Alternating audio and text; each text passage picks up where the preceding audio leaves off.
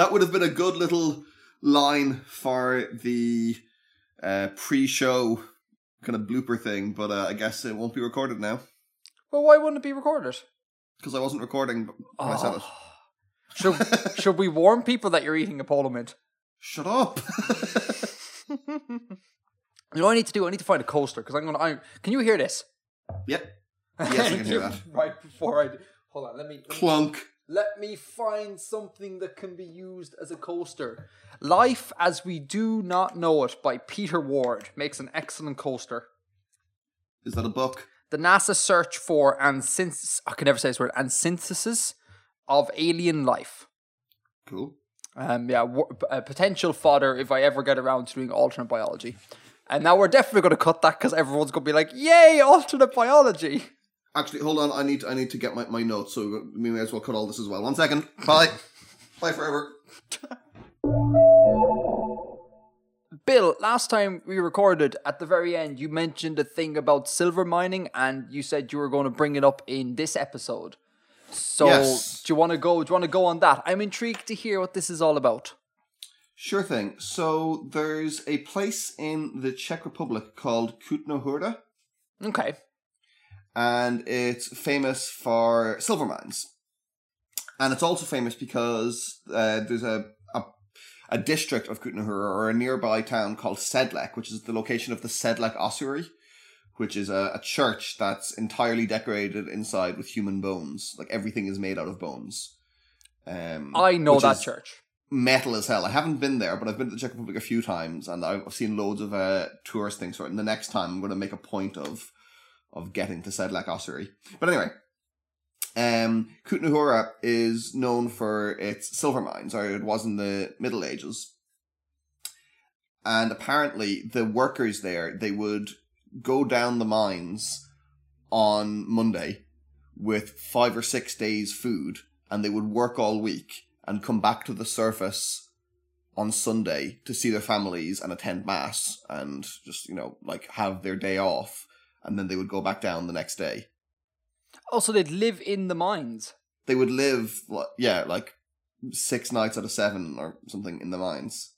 Wow. I'm assuming Yeah. this is a standard mine. There's not like some big subterranean cavern where everyone can fit comfortably. Is this sleeping in what I think a mine is, like a tiny little channel? I suspect for that to be necessary, they must have been pretty enormous. Like for for for it to be worthwhile for them to actually stay down there rather than just come back up, it must have been a big mine where they would have to travel quite far underground. Hmm. Wow, that's amazing. That sounds terrible. Like um, all of mining, especially subterranean uh, mining, is kind of terrible. Um, Yeah. Especially me being like a, you know a digital guy who works at a computer in his house like all the time. you know? But that sounds particularly bad. You're completely Soft separated. millennial. A very soft millennial, a marshmallow millennial. um, but that sounds particularly bad. Like an entire week away. Oof, not good. Not good. great now. Um, cool. A bit of mining follow up. I'm looking Yeah. at the uh, the Kutná Hora flag. It is um unremarkable. It's got a lot going on. There's a lot going on. It, it's unremarkable in the sense that they're just taking the coat of arms and just like, like literally just stretched it out into a rectangle. Um, Yeah. there wasn't too much invention going on there. The city looked Hey, beautiful, or the town. Look at the lion on the flag. the lion on the flag. Do you notice anything weird about the lion? It's white. That's not that uncommon in, in heraldry to have white lions. Okay, hold on. It's got a yellow tongue. No, not quite that. Okay, it's got two tails. It's got two tails. It's got two tails. Does that mean anything? Yeah, that's a Czech thing. Ooh. Uh, you see that a lot in the Czech Republic. Uh, I mean, when I was there, lots of statues in Prague have lions with two tails, and some bank had its mascot was a lion in a business suit, and it had two tails. Was like, Class. "That's yeah, was, that's really weird. What's that about? And so I asked the tour guide, and it's an old symbol because Che- Czech Republic. I really prefer the name Czechia, but not, not many people use it. Or Czechia. I'm not sure which way it's meant to be is that a, is that a legit thing? Yeah, it's it's it's been advised by lots of different organizations, and it's like officially approved by the Czech government, I think, Because saying the Czech Republic is just kind of annoying and long to me, which you could just say like Czechia. But anyway, um, it's a it's an old symbol of the Czech people because it's two kingdoms, Bohemia and Moravia, and each tail is one of the kingdoms, and it's kind of like the lion having two tails shows their kind of unity. Oh, that's cool. I thought it was based it? on like uh, naturally occurring local fauna, and they actually legit have two-tailed lions. That would have been really nice. It would have been very cool, but I don't No. think they do. that's cool. That's interesting. Anything? Uh, Do you know of anything about this raven by any chance? Is there any cool story about that, or is it just a? It's just a bird. Um, I'm not sure. Let's let's check. Let's see if it, let's check. let's check. uh oh, puns! tired joke in history. I am going to complain about puns at a later Central stage, and I feel sorry that I have engaged in Hmm. punning. No, it's in it's in Bohemia itself. It's not in Silesia, so it's not the Silesian eagle. So I don't know what it is. Hmm. Um, no, I I I- I couldn't say. It's probably something like a a, a, a specific local kind of symbol or something. Hmm. There you go. Um, flag and information about this town will be in the show notes. Yes. Uh, anything else on the mines there, or is that the point you wanted to get across? Uh, that was just just I, it kind of occurred to me as a cool thing when we were talking about mines uh, last week, and also the awful labor conditions that you you uh, mentioned around the Ijen volcano. And I was like, yeah, that's, that's pretty terrible. Here's another awful labor condition. I mean, but like, again, like, do you get like good labor conditions around mines? I don't think that's a thing that happens. Uh, possibly not. I mean, I mean, like they're probably better today than they were then. yeah, it's still pretty bad. I, there's a there's a mine near where I live in my familial uh, home, and there's it's now um, no longer in operation, but they have a Mhm. museum there, and it ran way up into modern times, like maybe 20, 30 years ago it stopped, and Alright. um, the museum just depicts an image of just utter hardship, like it's yeah. you know and that's that's a modern mine in a first world contr- country that ran up until like the 70s or 80s and Yeah. it's still horrific so i don't know if good mining conditions exist um What what were they mining? coal Oh yeah, coal mines are brutal because it's it's in really like a thin seams. So yeah, it's like two foot high kind of thing. So it's it's really awkward to, to mine. see that's what i was thinking when you brought Mm. up the silver mine i was like that's what i think a mine is and it's like are people just lying like topping and tailing the entire way down Mm. The mine. I, I don't know. i I hope think not different different things obviously come in in different seams and in, in like different kind of structures. So I don't think everything is quite as as difficult as coal. Yeah, not not all mines will look exactly the same. Um, Yeah. their their their structure will be based upon the thing that is to be extracted. Yeah, there was Um, coal mines not a huge distance away from me as well in in Castlecomer, um, which is across the border and up up the hill. It's kind of in, in Kilkenny, um, and it used to be traded. It used to be brought down and traded in Carlow and in my home village. Like they would bring it down and it would get be loaded onto to boats there for the river trade. Yeah, I, I figure there's um there's coal mines everywhere here. Surely. Mm, not everywhere. I mean, it only it only occurs in some places, but they wouldn't be hugely uncommon. Um, the thing you brought up, name of that town. What's the name of that town? Castlecomer. Yeah. Okay, Irish names, right? Mm-hmm. Have you ever stopped and thought about Irish place names and are kind of like they sound like they're from Middle Earth? like all the time. Well, no, that hasn't been my thought about them, but I do think about them a, a lot. Yes. Like the place where this happens a lot for me is on the Dart. hmm so many of the dart stops oh i'm sorry for the listeners the dart is like the um, rail system in dublin The local rail for Dublin. Yeah. the local rail for dublin um, but so many of the stops on the dart are like real fantasy-esque um, oh yeah, hold on i have a map. Let me let me point out a few here okay? Um, rathdrum rathdrum hmm yeah that's really badass. Um, let me see. I always like Shankill because it just sounds really dodgy, even though it's a really nice area. Uh, Glenageary, yeah. Sandycove, and Glasthule. Like Glasthule sounds like it's straight out of Middle Earth. Yeah. It's amazing. And there's Greystones. Greystones is great, yeah. Um, and there's loads of them like that. And every time I'm on the dart, I'm always kind of like, I am traveling through Middle Earth. This is great. Where where I lived in my first year of of college before before I met you, um, but ju- just down the road from from where I lived when when I met you first, uh, is one of the mosques in Dublin This, uh, this is on South Circular. on the South Circular Road. Yeah, yeah, yeah. and I used to walk past it, you know, all the time, walking to to and from town. Uh, but when I moved in first, they there had been a storm or something recently enough, and uh, their sign had been slightly damaged, Hmm. and one of one of the letters had fallen off, um, in on the Irish language sign. So where it should have said, uh, I can't remember what the Irish for mosque is. I think it's just mosque. Where it should have said Mosque Clia, Baile Átha Cliath being the Irish for Dublin, Mhm. the C had fallen off and it said Mosque Balliahalia. And Balliahalia would translate literally as Greyford. Oh, And that sounds like like a total fantasy name, doesn't it? Yeah. Oh, that is so cool. They should change it to that. Greyford, I like it. Um, so yeah, listeners, study Irish maps. It's good fodder there. It's really good. um, as so next up, Asmodean underscore um made a thing, and that thing was cool. They made a video based on the outtakes of this podcast, um, and it's really good and it's really funny and it, I really like it because it's just like it's text based and there's a bit of IPA nerdery happening in it Hmm. and it was nice. It was a really cool nostalgia trip to be like, oh, I remember when I said those things like a year ago. it's great. It was really good. So we will link in the show notes, and apparently there's kind of sort of an idea to do more of these, which I fully endorse. Um, because these are great. Yeah, I, I I really enjoyed it. Um, I think they said it, it was part of practicing uh, writing with a new calligraphy pen. oh Um, yeah.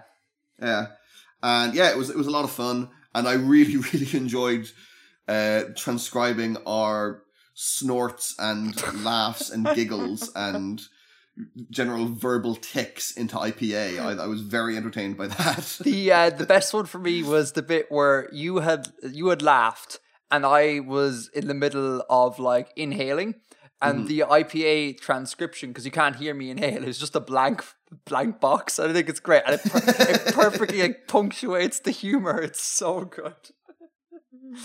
Uh, it's so good. I, I we there's also maybe uh the rumor has it that there may be some characters coming into this series of Artifexian podcast inspired um, videos. Uh, and apparently, there, there might be a, a Bill Napoleon mashup thing happening. What do you think of that? I, I want to clarify my position here. Okay. I, I am not a Bonapartist as such. okay. uh, he's just he's a really interesting individual and he's like a, a personal kind of badass but i don't agree with with all of his i agree with some of his politics but i, I don't agree with all of his politics Yeah, but Bill, you, you know the way humor works, right? Wh- Whereby you take a person's stance and you like elevate it beyond all sort of sense of realism so it becomes funny. Yeah? no no no i'm fine with that i just i just want to clarify my position okay and also i, also want to point out that the napoleon hat that like most people associate with, associate with him is a bicorn hat and it was used by lots of uh, different militaries in that era so I, I think it would be an, uh, an appropriate usage if, if it was you know, put onto my avatar because I'm interested in that era and it wouldn't necessarily imply Bonapartist sympathies or tendencies. Okay. And it gets the point across that you're a big Bonapartist as well. How about you sh- oh god. I can't wait to see it. If it happens, great. It'd be so cool. Um, because I, I don't have anything fun to look forward to in this regard because I I would imagine my character would be the Artifexian alien. Um, that seems like the natural thing to do. Um, so it'd be fun to see stick figure Bill not not Bona, not Bonaparte. I, I don't know something like that, but um, yeah. So if there if more happens, uh, as Morty underscore link us definitely we will share and distribute and all that sort of jazz. Um, and links in the show notes to the first video. Go check it out. It's, it's really fun. Um, yeah. So, uh, on to another point. People were positive about your writing, Edgar. People were positive about my writing. There's not much to discuss here other than I just want to say thanks to people. Like, they were really nice. And there was, like, some really good constructive criticisms. Um, like, people saying, like, you know, the last line of the, the, the, the, the thing you wrote is a bit jarring. Here's the reasons why. Maybe look into doing something like this.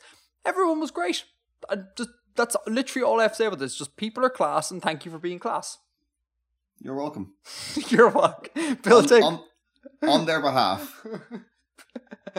um, do you have a thing on uh, world building anvil? Yeah, uh, now, I have not listened to this, but remember a few weeks ago, or a few episodes ago, we were talking about world building podcasts and how there don't seem to be many. hmm Well, I found one. Oh, uh, called- one one that w- wasn't linked by people after the show, like completely I- I- independently of the show. I don't remember it being it, it, it remember it being linked. You know what? Maybe I'd better just check the the subreddit. And, and But either way, you didn't go from the subreddit to that podcast. You literally just found it independently.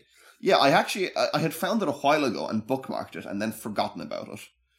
Okay. Um, but uh, there we go.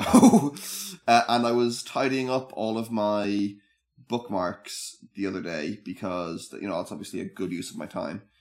Um, and I came across it Uh. again, and I was like, "Oh, there's a thing." And we should, uh, you know, I would have liked to have known that two months ago when we discussed this.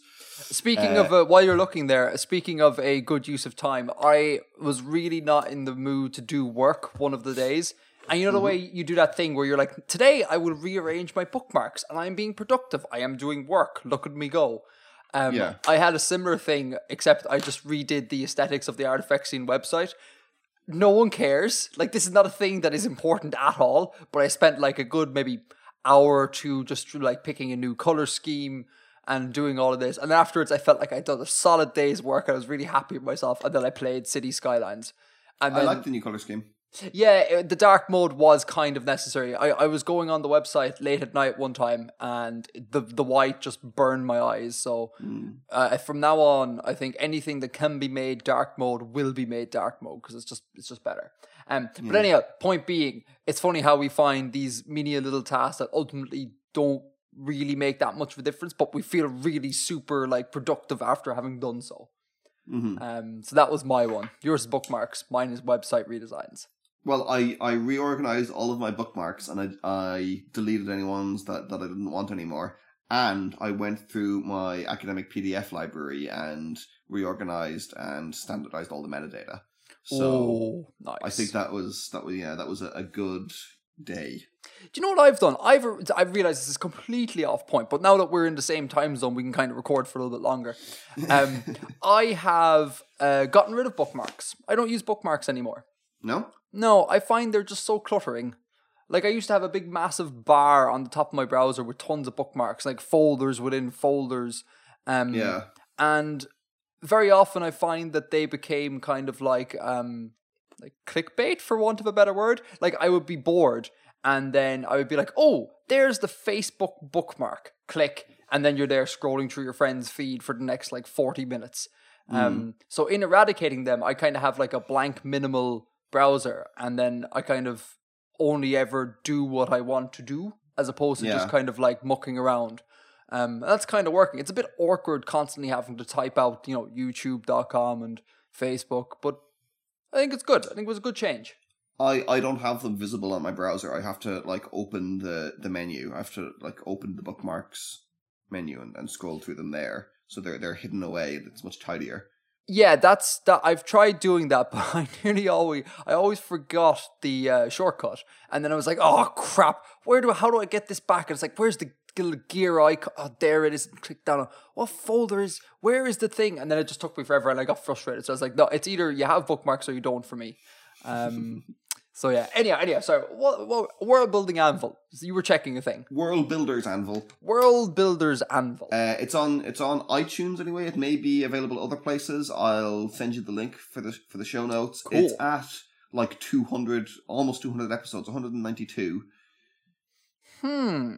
Is this a, Um, is this a, a pro podcast or is this like like us, like two amateurs just sitting in a room pretending to know talk about what they pretending I to have- understand the things they talk about? I have not listened to it yet, Oh, you haven't. That's Um, right.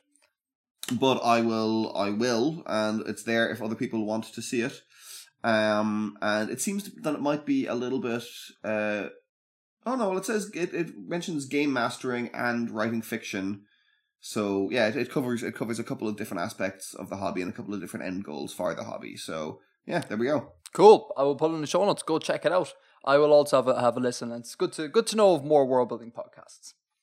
Good to know we're not alone sailing on this sea. hmm um. Okay, so I think that's follow up done. Um. Do you have anything fun in the emails? Anything fun in the emails? Let me check.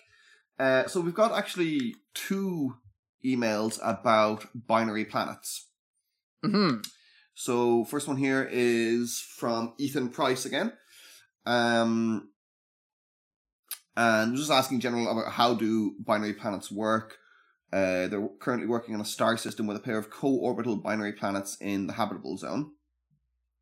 And they're just look, kind of looking for numbers as to how that would work. And we've actually got a, a very similar question from Chiquiko Sotome. long-time listener. from- good to hear from you again, Chiquiko. Mhm.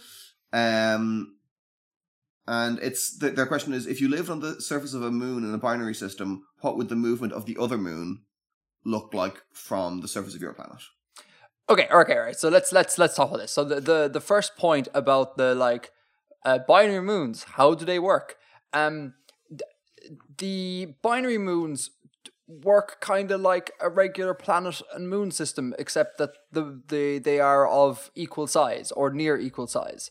Um, so I think people get really they get really confused when they're kind of like, oh my god, two planets together. What is this madness? When just think of it like an overly large moon. And there is, uh, I discuss it a little bit in one of my uh, moon building videos, and I'll throw the links uh, in the show notes, and you can go check it out.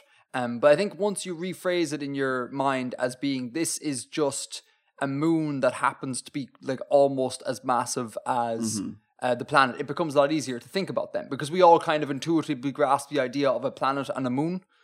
Um, and if you just think about a planet and a bigger moon, it kind of like um, it helps Or that two way. two planets sharing an orbit and orbiting around a common center?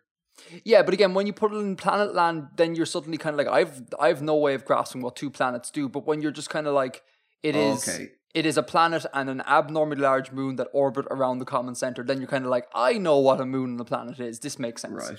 Um, And- link links in the show notes anyways to the video, and you can go check it out. And all the maths for working out like how they would orbit around each other is in the videos and everything. Yeah. Yeah, oh, that's that's a good point. So then they kind of become. Uh, then you can almost think of them uh, when they become equal size. You can kind of think of them as stars, and use all the formulae that I've laid out in those multiple star building videos, but just apply it to the planets. Because orbital mechanics is orbital mechanics, regardless of what the bodies are Right. um, because like binary stars, they orbit a common center of Yeah. mass and all that sort of jazz. And the same thing uh, should, I haven't tried it, but like I can't see why it wouldn't, uh, should work for binary moons. So th- I'll leave those in the show notes as well.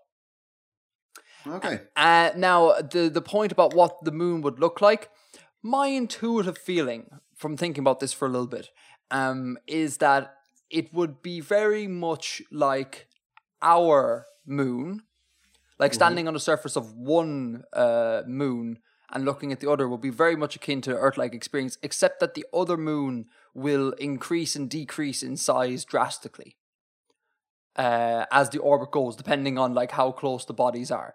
That's my gut feeling. I could be in a fixed distance from each other, right? no, like hold on, let's look. There's some. Hold on, let me find a diagram. Um, binary, binary stars. Wait, there's a ni- there's a nice simulation on Wikipedia for stars now, but again, the same thing is is applicable. Uh, can I find it? Yeah, this guy here. I will put this in the show notes. I will put this in the show notes for people as well, so they can check it out. Um, let me see. I'll send it to this to you on Skype. Okay. I have a Skype message. Oh my god, a Skype message. Who could this be from? Okay. Is that is that the only way that they would that a binary system would work? No, because again, it depends on how close they are in mass. Like if if if the other body is um significantly lower in mass, then it becomes more and more akin to an Earth Moon system. So you're What- not going to get like Pluto and, and Charon because they just kind of have a circular orbit around a common center, don't they? They don't. I don't think they do this. No, they don't do that because that's because uh, Charon isn't uh, equi mass to Jupiter. Like they're they're again they're getting close, like more than any other planet. You mean in- to Pluto? to to sorry to Pluto? More uh, did I say Jupiter? yes. Sorry. Let me take that again. So, uh, Charon isn't uh, close enough in mass to um, to Pluto to to m- allow for this type of orbit. Um, this sort of like two egg orbit. Um, but if you look at it again, there's some simulations with Wikipedia for that as well. Um, Pluto d- does make a little circle, like a pronounced little circle, and Charon does its thing as well. So this is like this is what happens when they're like equi eq, of equi of equivalent mass. And so this is like the extreme case, and then think of the other extreme case as being the Earth and the Moon, where one is seen as almost stationary and the other one it mo- uh, orbits around it. And then you have to try and envisage what happens as the limits of their masses become closer and closer. That all said, uh, I still think the best way of envisaging what this will all look like is to get Universe Sandbox, set up a binary moon system, and then just like put your put yourself on one of the moons and play the simulation and look at what happens to your moon. Right. I think that's the best best way of doing it because there's no I have no maths to predict this, um, to predict what will happen and like how they will look and things like that. So it's either just use your imagination or use Universe Sandbox and look at simulations of uh, other bodies that are similar to the, the things you want to do and then judge off that. Okay. Does that make sense? I think that does. Uh, but Universe Sandbox is not free though, I will say. But I think it's it's that if you're a person who's kind of nitpicky about like how things will look in space and what would it look like to be on the surface of this, looking at that, uh, Universe Sandbox is a really good uh, resource, definitely. Um, Cool. So yeah, there you go. Long-winded discussion about binary moons. Links in the show notes. Um, I can I have a slight digression? Absolutely not. Absolutely Okay. not. Go for. What's up? No. No, you said no. Ah, you Um, always do. He always turns around to me. uh, um, could it be possible, or i- i- could you have uh, a body in horseshoe orbit that is large enough to be visible from the surface of a planet? So you remember, you know the horseshoe orbit. Yeah. Yeah, like, yeah, yes, because that happens in our system. Really? Yeah, um, it's in one of my videos again, links in the show notes. Uh, Janus and M. Euphrates, I can't pronounce the name of the two moons. They're two Saturn's moons, and they are roughly equal size, if I recall correctly, and they are in a horseshoe orbit. So could a could a planet say the size of Earth have a satellite in a horseshoe orbit, but one that was like large enough to be visible? I would say so. Yeah, I don't. I don't think that is forbidden by the laws of the universe. Cool. Because Yeah. that would be a cool calendar to have. Hmm, that's interesting. As in, wait, hang on. No, hold on. Why would that?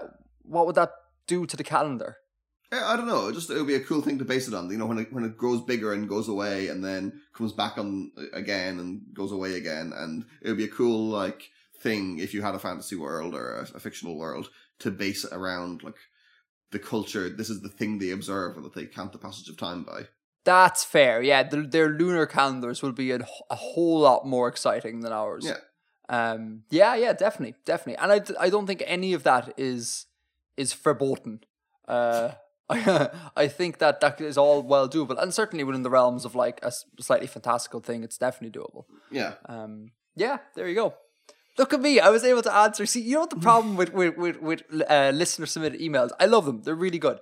It the only thing is, I think people assume that uh, I am like a fountain of world building knowledge, and I I know all this stuff like off the top of my head when really I am I am super stupid and like I just really like researching things. So eh, it, I I always find it really amazing when someone asks a question and be like I have an answer to this without mm-hmm. research. It just feels really cool. Because usually it's like someone will ask a question I'm like I should go away and research that for a little bit and perhaps turn it into a video because I have no I haven't the slightest idea what the answer to this is so that feels So, really good. so you're going to make me a horseshoe orbits video, is what you're saying? I mean I already did so you know like, But like, look, a calendar is based on horseshoe orbits video. Is what you're going to make me next. we'll see Bill we'll see. I w- oh, I will say slight spoilers or slight, yeah, spoilers. I suppose. There's Preview. someone preview exactly. Someone left a interesting question in the subreddit. Um, I can't remember which thread it was on. It was on some thread, um, and that may become a short video, like a, a really quick two minute sort of like what happens when X and Oh. yeah, that that that is a thing that might happen. So that that listener has directly uh, impacted my release schedule. Um, assuming what I've concocted is actually correct, I'm having it checked at the moment. So um, so yeah, bit of a sneaky preview there. Anyways, anyways, anyways, more emails. More emails. Okay, we've got one here from Aramus, Aramus. and their question is I'm writing to you to inquire about the topic of developing societies from scratch in worlds. Specifically, I'm working on otherworldly fantasy, as opposed to medieval England style fantasy, and I've always struggled with working on what the day to day life is for the average person in my world. Where should I start? I know that there are smaller questions I need to ask, like cultural dishes and clothing styles, but what are the bigger questions I should ask myself? Hmm. Um, Bill, I feel like this is in your terrain. uh, I will put. I will send you a few links to to put in the show notes because there are lots of uh, checklists and stuff I've come across on exactly this topic. So when, when you're thinking about a, a, a society, how does it work? What goes on? Like how is the society constructed, and how does it see itself? There's a bunch of checklists that people have come up with to go through about how do they. You know, actually, I'll pull one up now and I'll I'll read out some of the Yeah, I'm intrigued. I'm intrigued. Um, Do they like licorice? Yes or no? Uh, the question, the answer should always be no. the answer there um, should there shouldn't even be a no option. It should just be yes. One box. Somewhat and lots of the two options. Yeah, exactly. Um, yeah. Okay, so here's just one I, I found online. Um, uh, it's it's divided into a few sections. The first one, uh, general. Do average people believe old tales, or do they dismiss some that have a basis in fact? Do wild and rebellious young people dress differently from anyone else? Are they allowed to do so? And how do most people make a living? So that's just like three questions to think about. Uh, if we go down, let's say we'll pick out some from customs. Does the weather or climate contribute to any habits or customs, such as a mid afternoon siesta in hot countries? Who is normally present for births? Is it strictly a matter for women, or are men involved, or is the only woman present the expectant mother? mm-hmm. What personal weapons are available to anyone who can afford them? Are some considered for nobles only, either by custom or by law? Are there laws forbidding certain classes from being armed at all? Hmm. No, I just picked those three from random. There's a list of several for, for the custom. I, I just picked those three out of random, and I can think of a lots of different examples of you know those questions being relevant in historical societies. So that seems like a pretty solid list. Uh, pick a letter between C and J, Edgar. It's it's gonna have to be E. E for Edgar. E for Edgar. Okay. E for gestures. eloquent. Nope. Uh, gestures. When meeting someone, how are they greeted? Wave, handshake, bow, some other gesture. How did the greeting gesture originate? For example, shaking hands to prove one's weapon hand was empty. Is that where where handshaking originated from? I think that's why people sh- shake with their right hand rather than their left, because your right hand was your weapon hand, and you, if you were using your weapon hand, you weren't going to be stabbing them with your sword. Wait, hang on, hold on. Mind blown here. Do people not shake with just their dominant hand? Yeah, No? As in, but lefties will shake with their left hand. yeah, but remember, lefties used to be burned at the stake for being changelings. for being for being changelings. Yeah. Did you, did you not know that? Of all things, like you'd expect like an abomination, but a changeling. No, left left-handed people are only there because the fairies stole the baby and replaced it with a fairy baby, and that's why they're the wrong way around. Oh, Bill, I'm I'm sorry. I'm forgetting my science lessons from from school. Uh, you're you're one hundred percent right. Um, well, that, that that was like an old an old thing. They were changelings. Yeah. Do you know what a a um one of my favorite uh, ways that people greet one another in in fiction um is uh, from Final Fantasy X. Okay. They have this like little prayer gesture that they do. Um, I, I I can't describe it. It's kind of like it, it looks kind of like they're holding a ball and they're like you know sculpting the shape of a ball in air and there's a little bow and um as a as a child playing that game i was like that was such a it felt like such so a part of that world that it just made total sense and it became a real thing and yeah that was really interesting and didn't just do the lame handshake hug thing they came up with an actual thing and it got tied into their culture like it was it was religious but it was also kind of a, it was used at sporting events and it was really well thought out just for a little gesture to say hi Cool. um, it was really good. It was very, very good. Um, give me another letter. I want to pick another letter. Let's go uh, L for licorice. That comes after J. I don't, but I want. Is there is there no option to extend the boundaries to get the best letters in? No. I'll take I because that's the second letter of licorice. Oh, I guess so. Okay. So I'll pick one out at random from the category religion and the gods. Hmm. Um, what's a good one here? At random, while I go through and select precisely. Oh, did I say at random at first? Uh, you did, yeah. Okay, well, I've decided not to do it at random. I've decided to pick a good one that I can talk well about because I care about the quality of this podcast, Edgar. oh, that Um, makes two. so, what customs surround death and burial? Is there a special class of people, doctors, priests, funeral directors, untouchables, etc., who deal with dead bodies? What things must be done and why? Uh, you burn hair to free the spirit, burn body to prevent necromancy, etc. Are the dead feared, revered, or ignored? Yeah, these are solid. These are solid. Now, I- I've come across a, a few versions of of this concept, a few different lists. Sometimes they're a bit rubbish. Uh, sometimes they're pretty good. I would always say, don't just think of them as this is a singular question that you'd need to have a specific answer for. Don't treat it quite as prescriptive as that, but use it as a jumping off point to think about those issues. I think that's a more useful way to approach it. Yeah, fully agree. Fully agree. Uh, can you define for people uh, what a what's a bad example of a list? Like, what should people avoid? If they're looking for a list to use in making a society, what is a bad one? Yeah, like what's some of the things to be avoided? Like, Um, I think ones that make kind of too many assumptions already about the culture. Uh, like I was reading one a while ago, someone posted it to World Building, and it, it was something like it, it, made some kind of assumption that all societies have an an Oedipus complex or have the concept of an Oedipus complex, which is utterly absurd.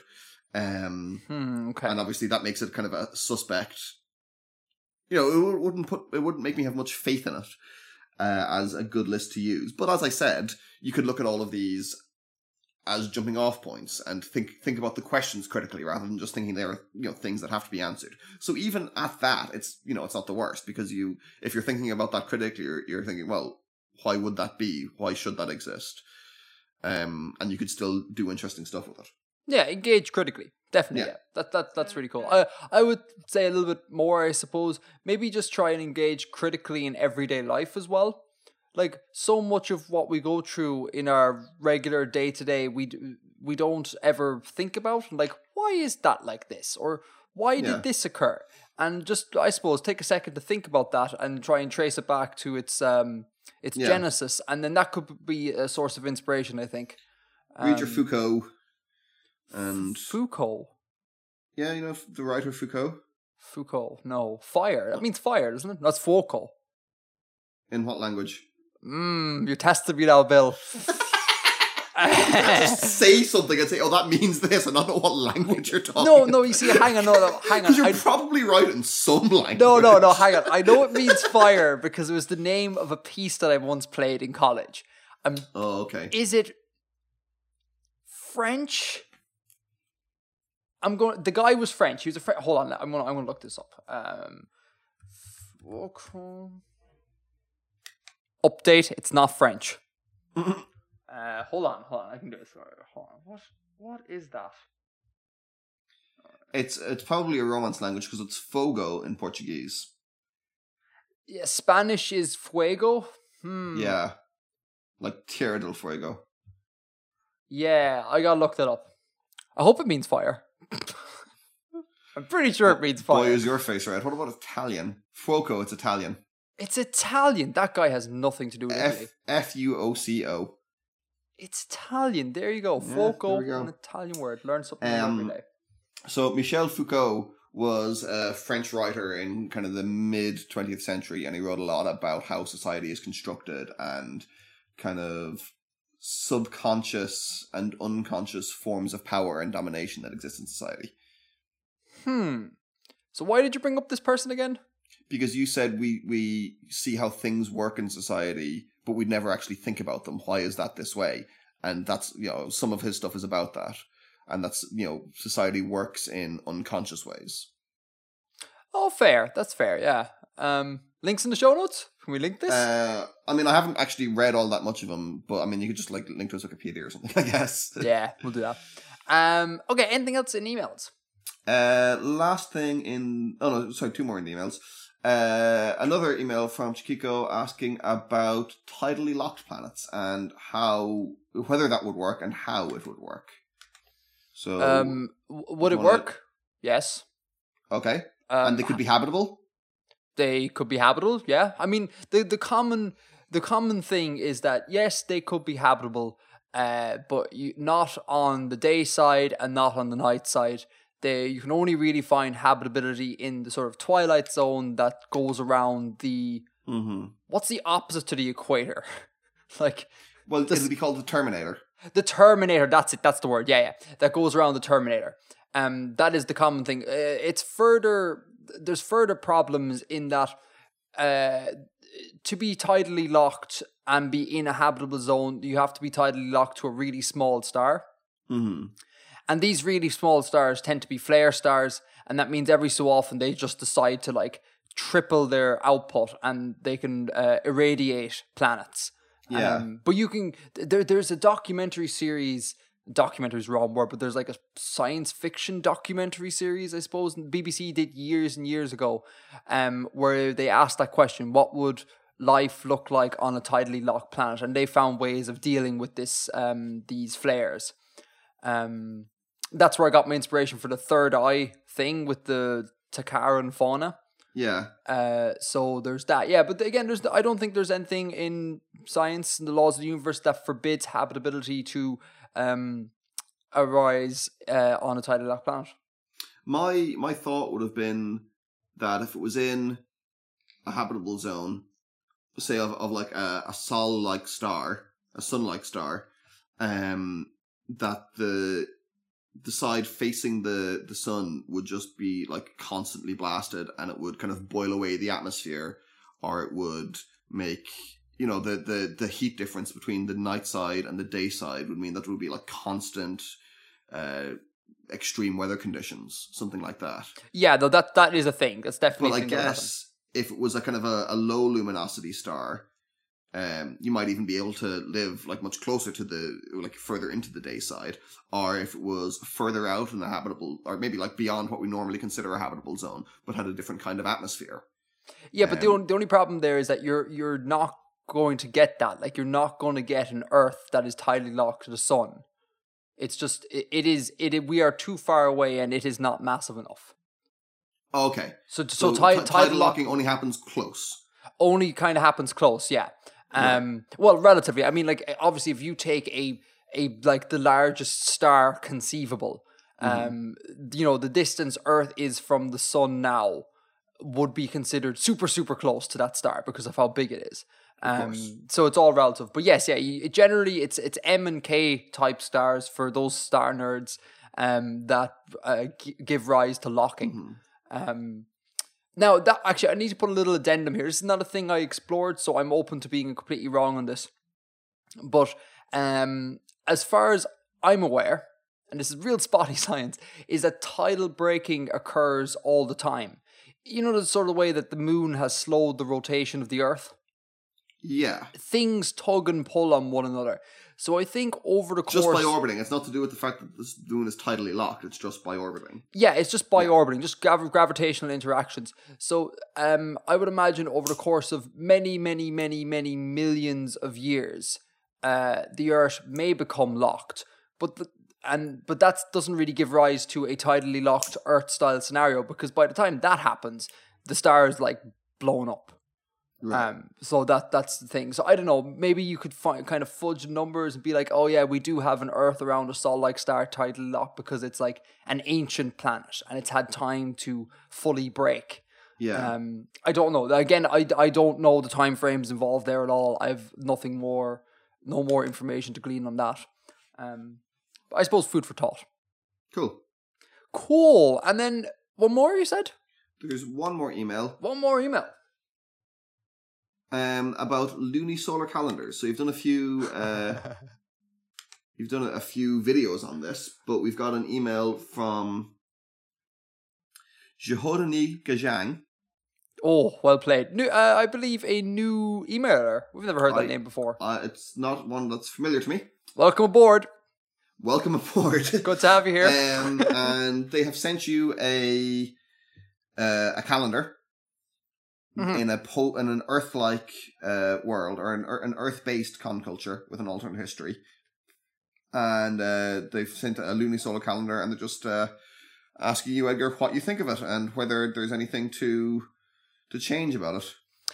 so I, I'm going to. Uh, I need to talk in general about the calendar thing here, and this will sort of kind of answer the question, but also help others. Um, my system of calendar building is problematic. We've talked about this before, you and I. um, and it does it does a very particular thing. It's like for those nerds who, and I am one of them, who want to just precisely tweak things so everything is all perfect all the time. This is the go-to system, um, because you can like engineer it such that drifts never occur or whatever. Like you can re- control things.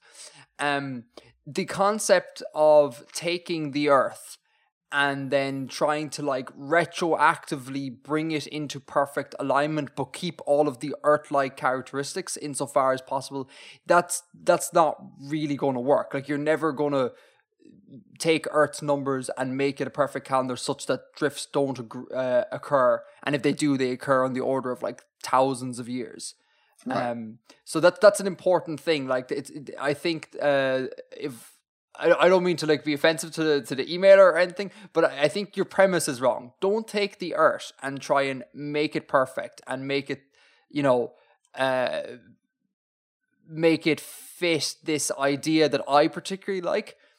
Um, just if you're if you want to go with the Earth thing, if you want to go with exact Earth numbers, just be cool with that. Do it like, and then just be like, okay, there's twelve, there's nearly 12 and a half months per year how am I going to lay that out in a lunisolar thing? And don't worry about the fine minutia.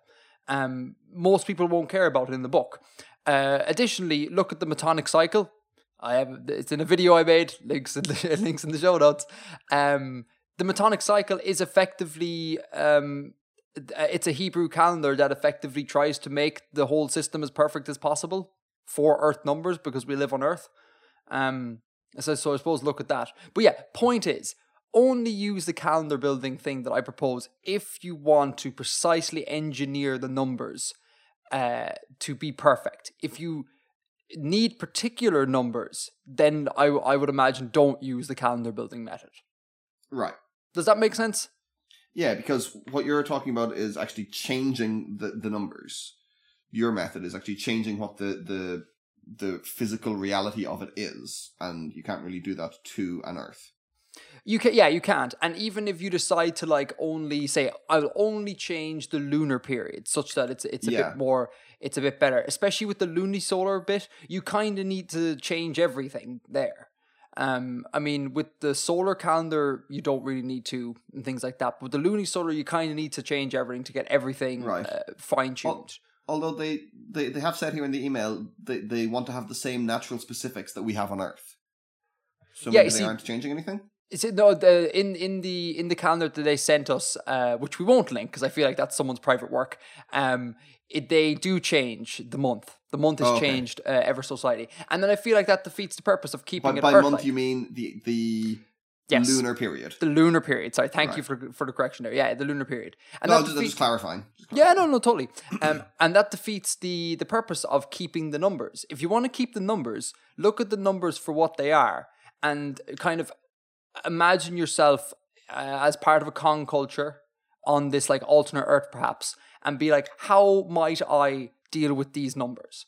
And like, how much accuracy do I actually need? Like, do people care if it's out one one day every twenty years? Maybe they don't. Maybe like that's too far out of their scope of thinking, or maybe it's not enough.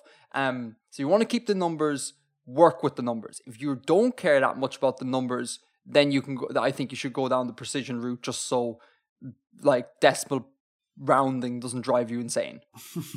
uh, does does that make sense? I feel That like I haven't. I have not conveyed this clearly at all. No, I, I I think I'm with you. I think that makes sense. Um, I hope that kind of uh, helps the email, Yeah. or I think it should Because because once, they were once you start changing it, it's no longer an Earth-based thing, yeah exactly and yeah, it's kind of defeating the point of keeping it on Earth. Is that what you're, what you're getting at? yeah exactly embrace Earth's weirdness and find a workaround for it. Um, if you're specific, if you care specifically about about the Earth, um, but yeah, so there you go. Uh, that that's email's done. Great. Yay! Uh, on to main topics. on to main top. One hour in. Oh, Bill, you know what? I've really, I really missed the sort of like we can take our time, we can just talk. There's tangents. There may be the odd licorice uh, misdirection going on. It's really good. I really like it. Anyway, yeah, on to main topic. What you been up to this month, Bill? I made a map. You made a map. Been map making. I have been map making. I think I mentioned this at the end of last episode. Oh yeah, the alt alt ge- geographic history Earth thing mashup. Exactly. That's that is exactly the correct term to describe what it is. I did. Pithy and concise. um, yeah. So I have sent you this map. Can you can you bring it up there? okay, right. This is Earth, This is Earth. but with changes. but with changes. So as I said uh, last month, the last episode, uh, I just took cool stuff from history, or stuff that I thought was cool in the geography of the world in history, and jammed it all together without any regard for whether it actually happened at the same time or whether it could possibly happen at the same time. Uh, I know there's many ways that I can think about justifying that, but I just thought, hey, these are different cool things. Wouldn't be fun to have a, a planet where all of the things that I thought were cool existed at once, even if they are kind of contradictory.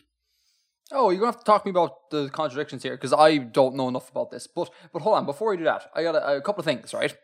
Okay. Uh, number one, I like your choice of projection. Well done. I think it's just a regular equidistant. Yeah, but it's again, it's not Mercator. Nothing wrong with Mercator, but sometimes just it becomes a default, and it's nice to see something that's not Mercator. Um, I I I see Mercator so infrequently. I, I'm constantly on Google Maps, Yeah. and it opens as a default uh, on the world view. So I I see the big, enormous Greenland all the time. Yeah, I mean, other than Google Maps, I don't think I see it very often at all. That's- now I that's hang out in mappy kind of spaces, so maybe that's why. But you know, mappy sort of space with my map friends.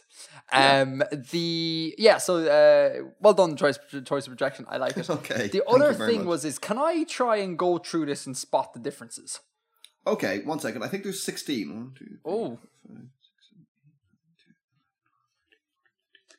uh, maybe seventeen actually. Okay, let's see if I can spot all the distances. Listeners, you can play along. Links in the show notes. Yeah, seventeen. Okay. Now some of them might like you. You might like might be the same thing. I'm counting as two, or I might be counting two things as, as one, or whatever. But we'll we'll, we'll figure it out. Let's see if we can get in the ballpark, anyways. Yeah. Um. Okay. So uh, let's start with Europe. Uh, Okay. The land bridge between uh, continental Europe and uh, Ireland and England Yes. is one. Are you counting the land bridge between like Denmark and Sweden as another one? uh. Yes. Let's say yes. Okay. That's not Um, what I have it listed at, but it's functionally the same. Yeah. okay. Um. The Mediterranean, non-existent. Yeah. Uh, well. Yeah. What do you mean? Well, yeah, but there's no Mediterranean. The Mediterranean Sea isn't there. The basin is still there, but you can't see that on the map. Right. Okay. Yeah, yeah. The sea is not there. Um, I'm going to include. Oh, what is it? The Black Sea that feeds into the Mediterranean. Yeah. No, that's that's part of the Mediterranean I was going to issue. include Yeah. that. Yeah. Okay. So that's still three. That's all I can see in Europe. Uh, okay. Let's go over to Asia. Uh, Japan seems to be merged with the top of Russia and the Koreas. Yep. Um, there is a land bridge between Russia and the States. Mm-hmm. um uh, loads of the island like the indonesian islands some of them most of them i think um have been merged with like southwest asia Southeast. southeast even southeast asia Mm-hmm. um papua new guinea and australia are have become one Correct. in, in a great union um australia half of the eastern half of australia is severed and is has merged with new zealand Nope. what Nope. Hmm. Australia is complete. All of Australia is part of Australia. All of Australia is part of Australia. Uh, New Zealand. Australia hasn't broken up. New Zealand is a mega continent. Correct. That's crazy. Right, it's, a microcontinent, but or a sunken continent. I mean, yeah. that's that's not small. What's there? yeah, but it's not. It's not like the size of. It's like maybe say Europe, even, in Europe shouldn't even really be a continent. So That's fair. That is fair. Um, then we, I'll leave that one, the one, the obvious one, to last because I need to talk about that. Uh, let's dive back up to Asia. Okay, Sri Lanka and India are joined. correct. The Maldives are a teardrop. I joke. Uh, uh, okay, Africa, Africa. Uh, so the eastern half of Africa is severed from the rest of Africa. Yes, the Somalian plate has moved out into the Indian Ocean. Has moved that. I don't think there's anything weird about Arabia. No, not really. Uh, okay, I think that's everything there. Uh, okay, let's go up to the Americas. Okay, right. So uh, California is its own thing hmm uh, there. The, the independent Republic of California is truly independent, like a different landmass. Um, then the the states is severed in is cut in twain. Mm-hmm. Um, I don't know if there's anything funky going on with Canada. I have no idea. Uh, maybe that big giant lake might be a merger of two of the Great Lakes. I don't know. Um, the islands of Canada look fine. There's something funky going on above Iceland. There is well spotted. Oh, we need okay. We need to put a pin in that. We talk, I, I've never seen that before. We need to talk about it. Uh, Okay. And then um, Panama, not a thing. hmm Uh, and there is a big gash running down through South America. Correct. How many have I hit? Oh, barring barring uh, Fantasyland down the bottom there. You have hit. You have mentioned every single thing. Hey, whoop, Yeah. whoop whoop. Now, do I understand any of it? Nope. Okay. Do, do you want to? Do you want to mention the obvious one? so yeah, the obvious one is like just to the east, the southeast of Madagascar, um, is an island, a fairly massive island. Uh, this and the thing above Iceland, I want you to talk about because I have never come across any of this. Um, so do you want to start with um, you- Bill? Do you remember when you were younger? There's that program where it was like a polar bear and like a Jewish mouse were on an island that floated around the place. Noah's Island. Noah's Island. So do you want to talk about Noah's Island down the bottom there? Um, I I was a little too old for Noah's Island. I, did, I didn't really watch it. You old. Do you know what's amazing, right? In nearly every social situation, I'm always the old one, and I'm always joking about being the granddad of the group. uh, and then I, j- I- up until this point, it hadn't occurred to me you're older than me. I'm the young one here. This is so Yeah. liberating. This is a liberating realization. Like, anyway, not by much, but slightly. it's it, it counts. It's a non-zero difference. Um, do you want to talk about Noah's uh, Island there? So above Iceland. No, no, no, the one below Madagascar. But also the one in the south. Okay, this is the Kerguelen Plateau. The Conguelen. Kerguelen. Kerguelen Plateau. Or possibly Kerguelen, I don't know. Cuckoo. that was adorable. Kerguelen. Okay, I'm gonna look it up. I don't want to be adorable. I want to be. I want to be taken seriously. Would you ta- Um, would, would it be okay if you were both taken seriously and were adorable? mm, Would you? yeah. Yeah, you take that. Okay, good, good, good. Kerguelen. Oh, look, it looks like it might be just be Kerguelen. Oh, that's disappointing. Uh, Kerguelen, the Kerguelen Islands. Let's say I don't know. okay. Um, uh, this this is a, a real place. the The Kerguelen Islands are in the south, uh, in the South Seas, and what the thing that really exists is the very southern tip of this island that you see down here. okay. But there, it's actually part of a much larger um, uh, mass called the Kerguelen Plateau, which in reality is sunken and is below the sea level. But for the purposes of this, I just raised it up. Was it ever Uh, above sea level? I'm not sure. I'm Oh, not okay. sure if that's known. Right. Okay. Okay. And and, Um, and and you said the bit that actually exists is the southern part. Like, what is that in real life? Is that part of Antarctica? It's no, it's the Kerguelen Islands. Oh, they are a thing. Yes, Okay. they are a real thing. Okay. Do you want? do, you, Um, want- do you want to spell that for me there really quickly? K E or Uh huh. G U E Yeah. L E N. Uh huh. Islands. Yeah. Oh right. So they're only a very very small part of this this plateau. Yeah.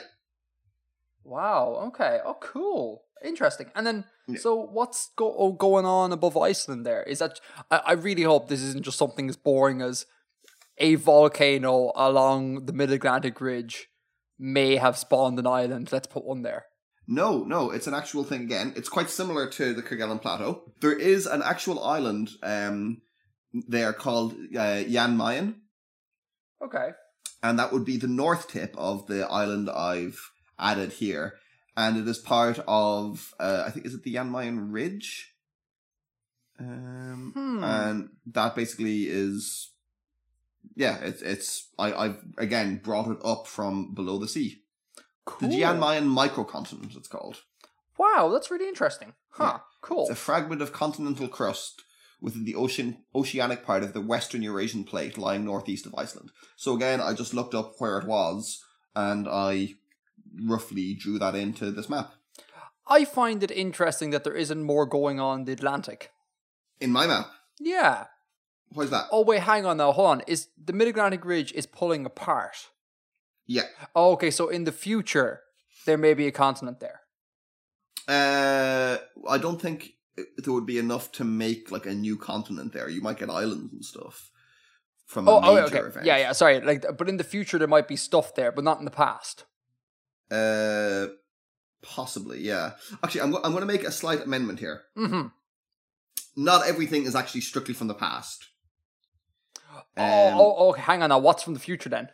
So there are two elements here that are potentially future. And then I guess the Kerguelen and Jan Mayen might be kind of hypothetical rather than either future or past, I'm not sure. But there there are two elements here from potential futures. I mean, would the whole like Central America isn't there thing? Would that be like sea level rise? No, that that No. well, it could be, but that that was the case previously as well. Okay. Um, I don't know. What are the two? So uh the California being separated from the mainland America. Is a future event. Yeah, the the San Andreas Fault, San Andreas Rift, like it, it could potentially open up and drift out away. Oh, okay. mainland. Huh. And then Yeah. what's the other one? Uh, quite similar, the East African Rift. So the Somalian plate is projected to move away from Africa um, in a couple hundred million years. So Huh. that's like there Kenya and Tanzania and down like bits of uh, Mozambique and stuff, and Madagascar will move out into the and Socotra up in the in the north of, of the of the plate. Hmm. Very interesting. You- Mhm. You mentioned at the start that there's like contradictions here. What, are Yeah. the contradictions? Well, so some of these things re- require higher sea levels, and some of them require lower sea levels. Right. Um, and I mean the all the stuff happening in America is based on well, mostly based on stuff that happened millions of years ago, whereas where you know the Americas wouldn't even be in those geographic locations, and like the Doggerland, which is the the European land bridge, is like on the scale of thousands of hundreds of thousands of years ago, maybe Hmm, maybe not even hundreds of thousands of years ago, because they found Bronze Age stuff under the North Sea from Doggerland, so you know tens of thousands of years ago, maybe. Less. That's fair. Uh, Did the was there anything? Why did you not move India? Am I correct in thinking that the Indian plate? Yeah, the Indian plate went northwards and smashed into Asia to produce the Himalayas. So was that Mhm. just the thing? You're like, I don't want more stuff down in the ocean there. I just kind of preferred it as it was. Okay, cool. I like. Are you going to do anything with this map, or is this kind of like a fun exercise? Or are you going to like? Are you going to do some currents, map out weather, plot biomes? Any? I I might do. Yeah, I kind of I do kind of like the idea of of taking it you know pretty pretty solidly and, and seriously, but I also like the idea of being loose with it so I can have have more fun and say it's okay. The Lake of Japan is all frozen over and not have to worry about whether that's actually plausible. the Lake of Japan. That's cool. I like that. Okay. C- can I can I go through all of these and just like name what they are? Absolutely, go for it. That's So, okay. that, that is something I should have asked. I'll try. Uh, will will I take the same order you did, or will I go through it like from from west to east? Entirely up to you.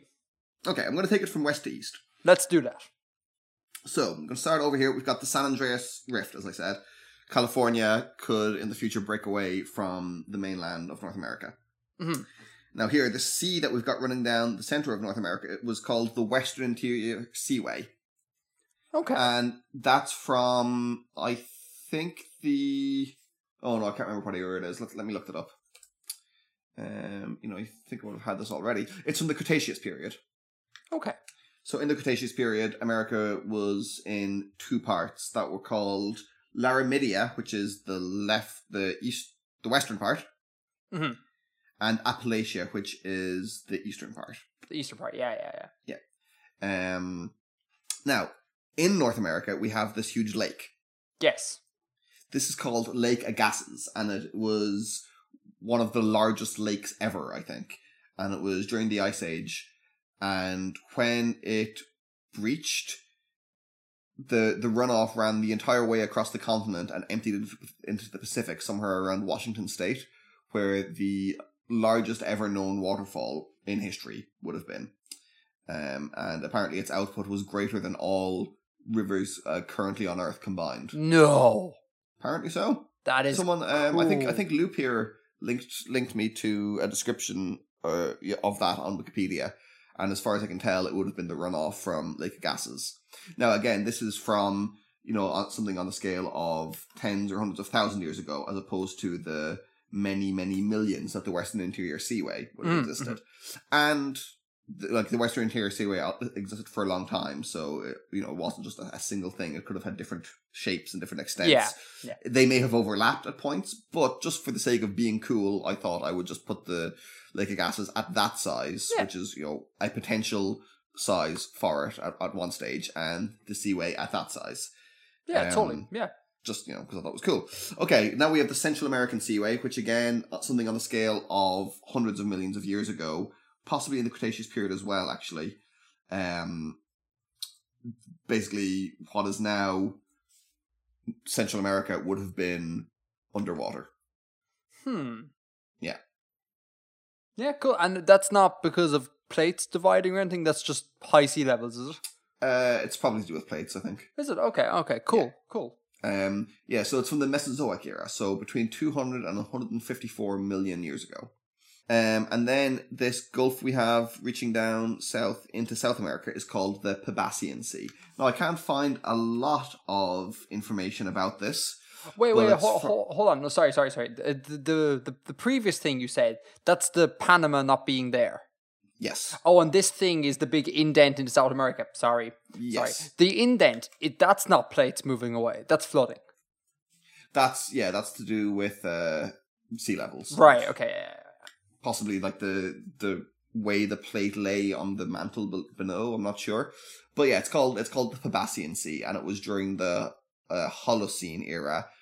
Uh, again, South America would have been divided into many land masses, uh, and as it rose up or as sea levels changed or whatever, that was kind of the last uh, the last bit of this. Okay. But I like I like how it how it divides down. You you couldn't get an Amazon the same as the Amazon we have with that sea there. Uh, and I like how you've got the kind of the Guiana shield on the east side, and then the top of the I suppose it's still the Andes there on the east side. And I think that's kind of cool. Yeah, it's very cool. Looks really good. Okay, so here uh, we move uh, a bit east. We've got Jan Mayen, which you've discussed. Yeah, up by Iceland. Yeah.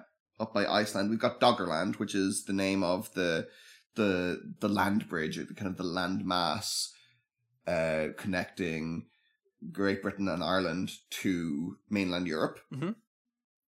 Uh, here, and I have counted this separately. We've got a land bridge connecting Denmark to Sweden, and the Baltic Sea is now called the Ancylus Lake. Oh, it didn't even occur to me that's a lake now. Huh. Yeah. And are you counting them separately because they happen in two different time periods?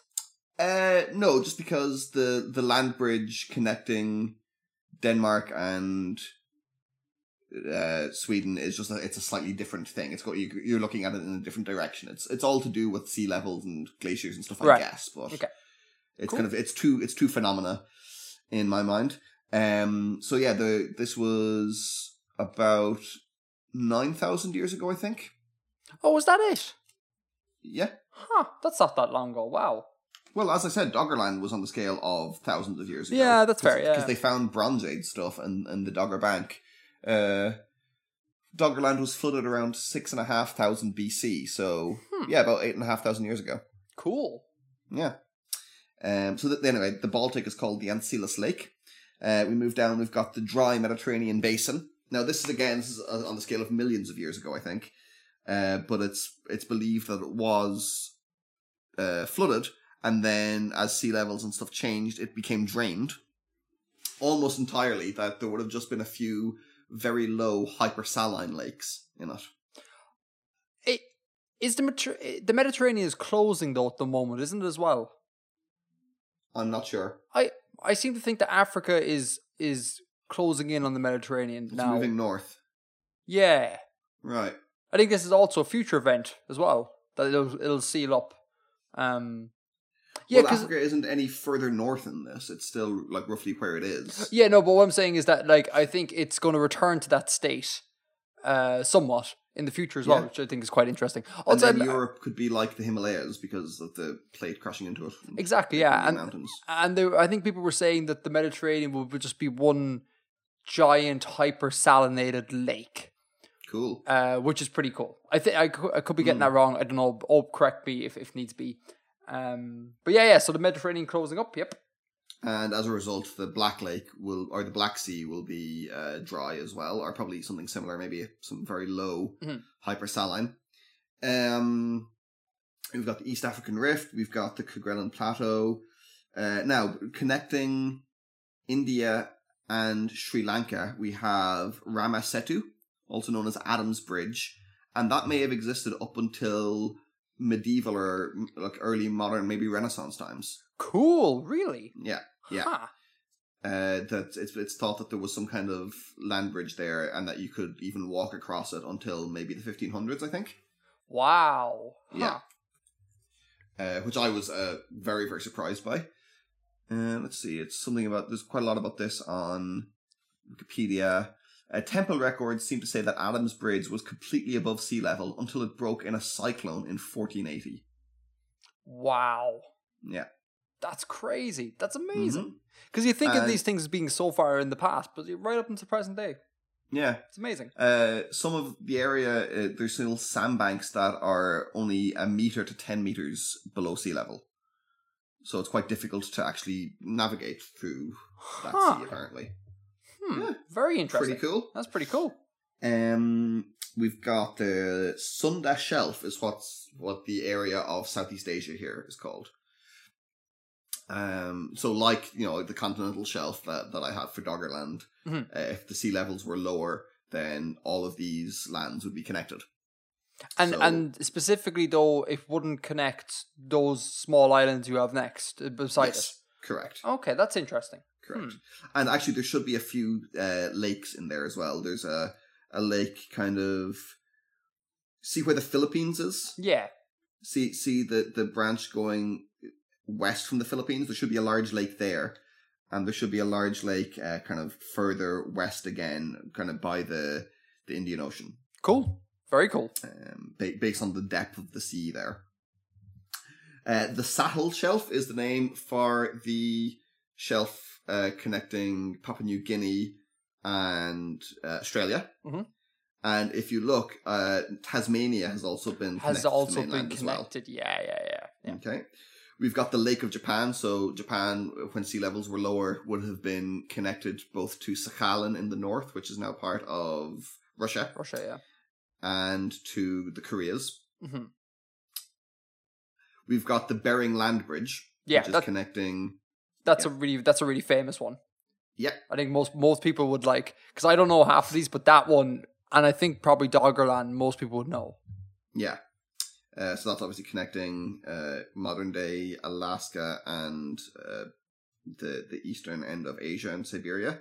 And finally, we've got Zealandia, which is like the Kerguelen Plateau and Jan Mayen, an actual geological formation that is just way below sea level.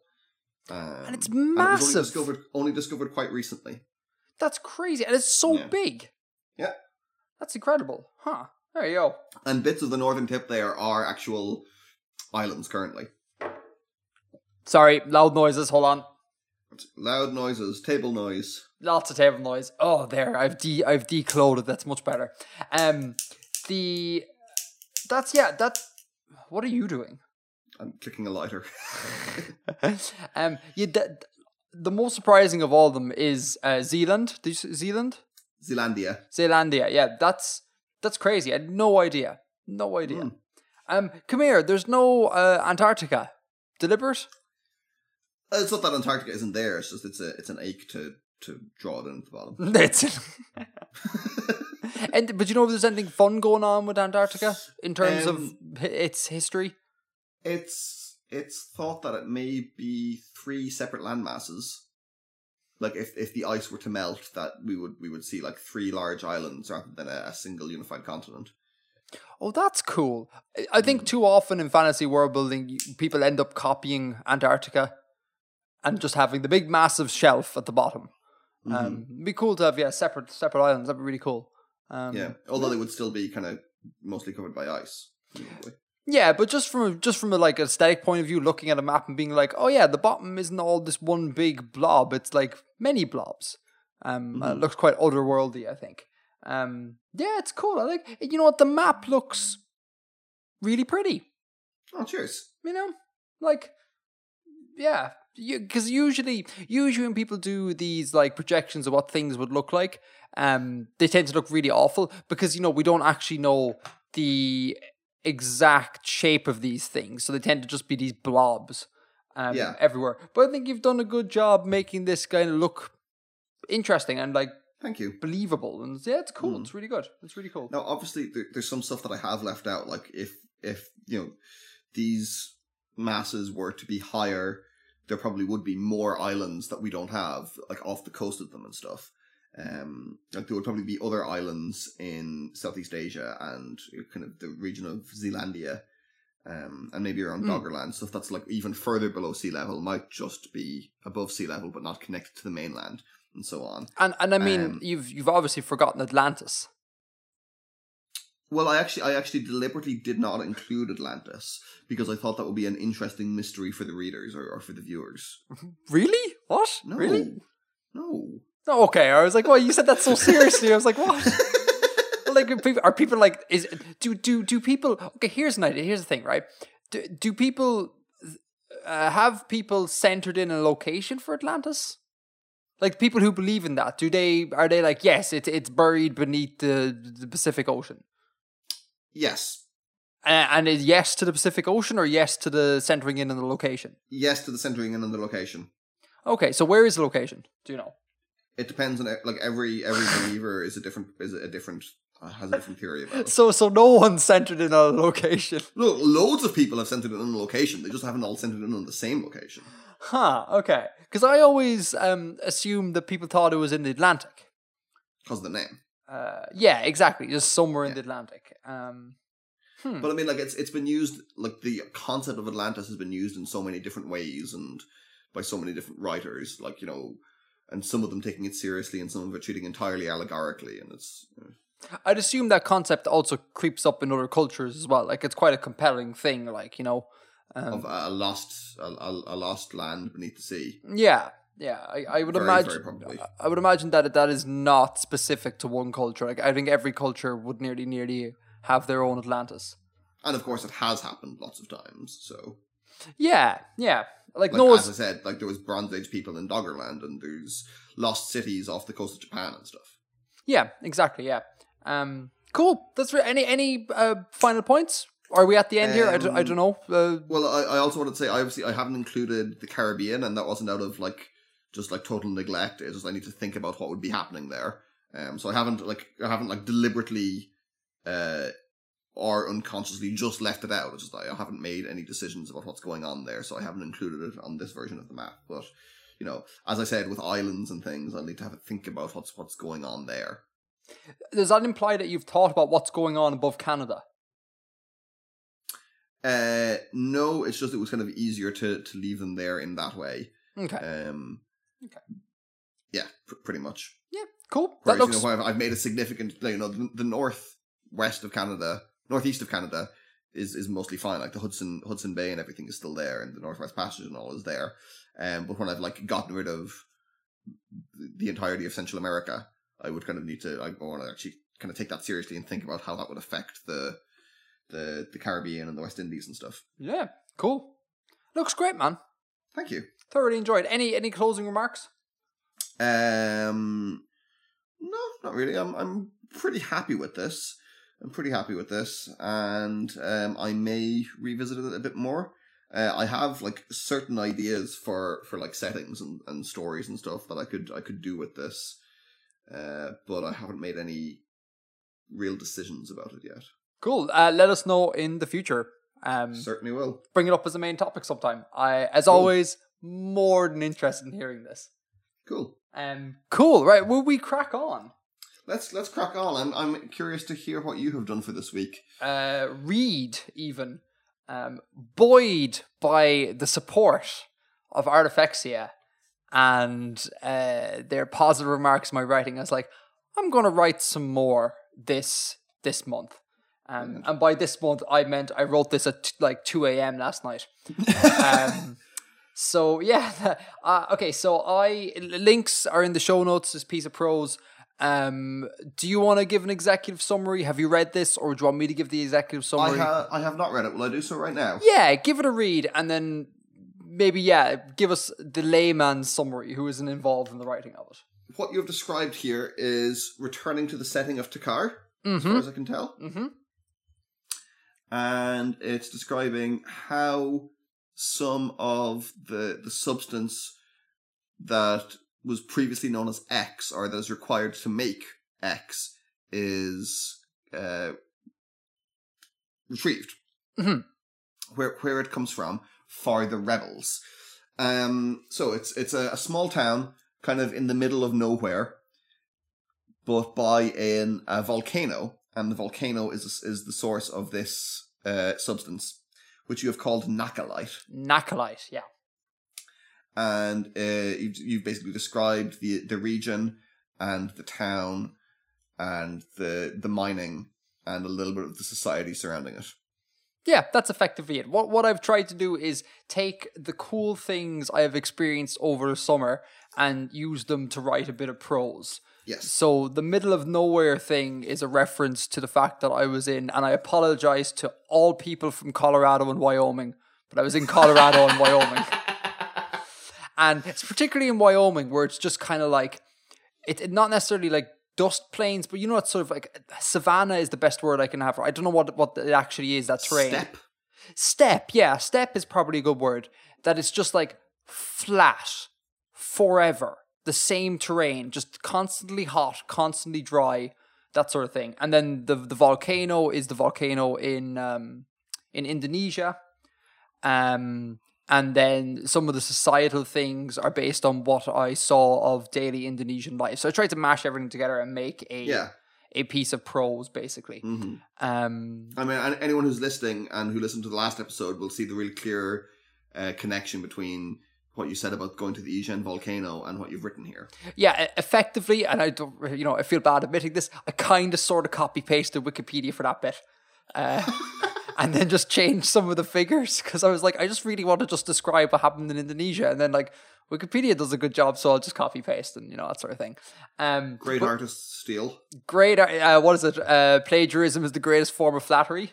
Yeah. Please don't plagiarize my stuff. Thank you, internet. I appreciate it. Um, Too late now. The uh yeah and then uh, even the naming is um based on where i was Olowhato the name of the volcano is Mhm. based on uluwatu which is a epic temple in indonesia Cool. and then sanoa is based on sanur which is a district in indonesia um uh, if I can just keep talking, stop me. You know, I just want No, work away, work away. I want to tell you all the things. Uh, Nakalite comes is a mashup of the Greek word for island and I believe statue. Um, Okay. Island is Nessos. Oh God, it's been so long since I looked this up, so I hope I'm right. And then I think statue is like Agalma.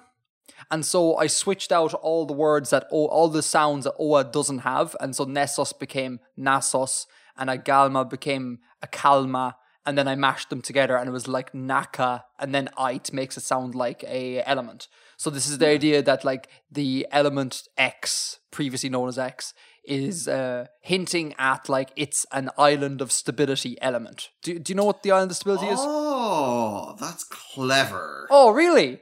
You clever fellow. Oh, I thought that was real low hanging fruit. Oh, that's clever. You Oh. clever fellow, you. cool, very good. Uh, but I would like to refer to this element not as Nakalite, as the locals do of Kaka. Um, which I think is a lot more kind of street. You know, it's like you got And that means cack, poo. you got Kaka, man, you got some cack. Um, You know that means poo. Kaka. Yeah. Yeah, but it's sure it's also the name of a footballer, like words of meaning in different things. You know. Okay. um, I mean, what is it? uh, The funniest thing ever uh, with you know cross linguistic uh, misunderstanding is I believe in Romanian, poo like P O O um, means to kiss. Mm-hmm. So that at the end of very many, many Romanian uh, conversations, you just hear like poo poo, poo poo, and it's like this is weird. What's going on here? So that doesn't bother me. That caca sounds like uh, like excrement. It's not. It's not. Do you want to hear another funny one? yeah, go for it. So, uh, I'm a big, I'm a big fan of dogs You are. You definitely are. and uh, dog memes and stuff. It's a lot, lot of, you know, like like kind of dog sort of areas of, of the internet. hmm Um, and you know, you know, like the the sort of dog meme English that that people have started using in the last couple of years. Like Doge English. No, not like Doge, but like doing me a frighten. Oh yeah, yeah, yeah. That that kind of language. Um, so one of the terms that's used in those sort of spaces apparently is rare puppers. Rare puppers. So like rare, just like the normal English word rare, and puppers as in puppies or dogs. So people are always talking about getting like looking for rare puppers, and like you know it's exciting to see like a good picture of a dog. It's a rare pupper. Apparently, I've seen this online in I believe it's Norwegian. Puppers means breasts. It's, it's like boobs. It's like a slang word for breasts. And rare means strange. So when when they say when they see rare puppers written down, it's like rara puppers, which means weird boobs. Ha. Go language. um. Yeah. So again, no one should change the meme, and I'm not changing Kaka. Um. That's it. Anyways, what language is this poo for? It's in loads of languages. It's it's like slang in loads of languages. Like English included? Yeah. Never heard that before. Yeah. Huh. There you go. Learn something new every day. Um, will not be changed. No. Um, I could change it to Kiki, but then I need I want the Naka and then like Kak and Kaka and yeah. Yeah. Uh, anyhow, anyhow. So there you go. That's a bit of the naming and a bit of the inspiration. Is there anything in this that you uh, find questionable, or is there anything that you think I should revisit? I was at, at first I was a bit curious or suspicious about it like being called elemental Nakalite. Was it like actually literally an element? You've explained that really neatly with the, the island of stability thing. Okay, cool. Um so if they if they make a sizable wage and they have you know the miners and their families have lavish lifestyles, uh how is that possible in somewhere that's so distant and in the middle of nowhere? Like how how do they like get access to luxury items and stuff if it's this you know like tiny town on the like away from the edge of civilization? Right, but remember, civilization will come to them to purchase the Nakalite. Like rebel traders come there to purchase it, and with them they may bring goods. So you can purchase it off them. And also, it's kind of like it's a direct sort of um, thing on Indonesia. It's like the place at Ijen volcano. As far as I'm aware, again, correct me if I'm wrong. It's kind of this small town, kind of sort of in the middle of nowhere. Um, and I think you have to get a ferry to the nearest sort of big place. But the same thing occurs there. It's like the miners are relative to the rest of the income of the town are Right. fairly well off. So I didn't even question it. I just kind of thought it happens in Indonesia. Um, Okay, I have misread this. Oh, Okay. okay.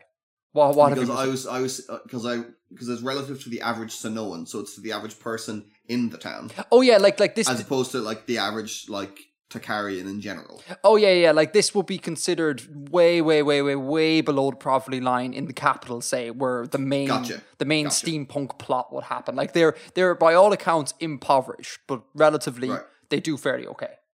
Cool. Um, that's that's fine.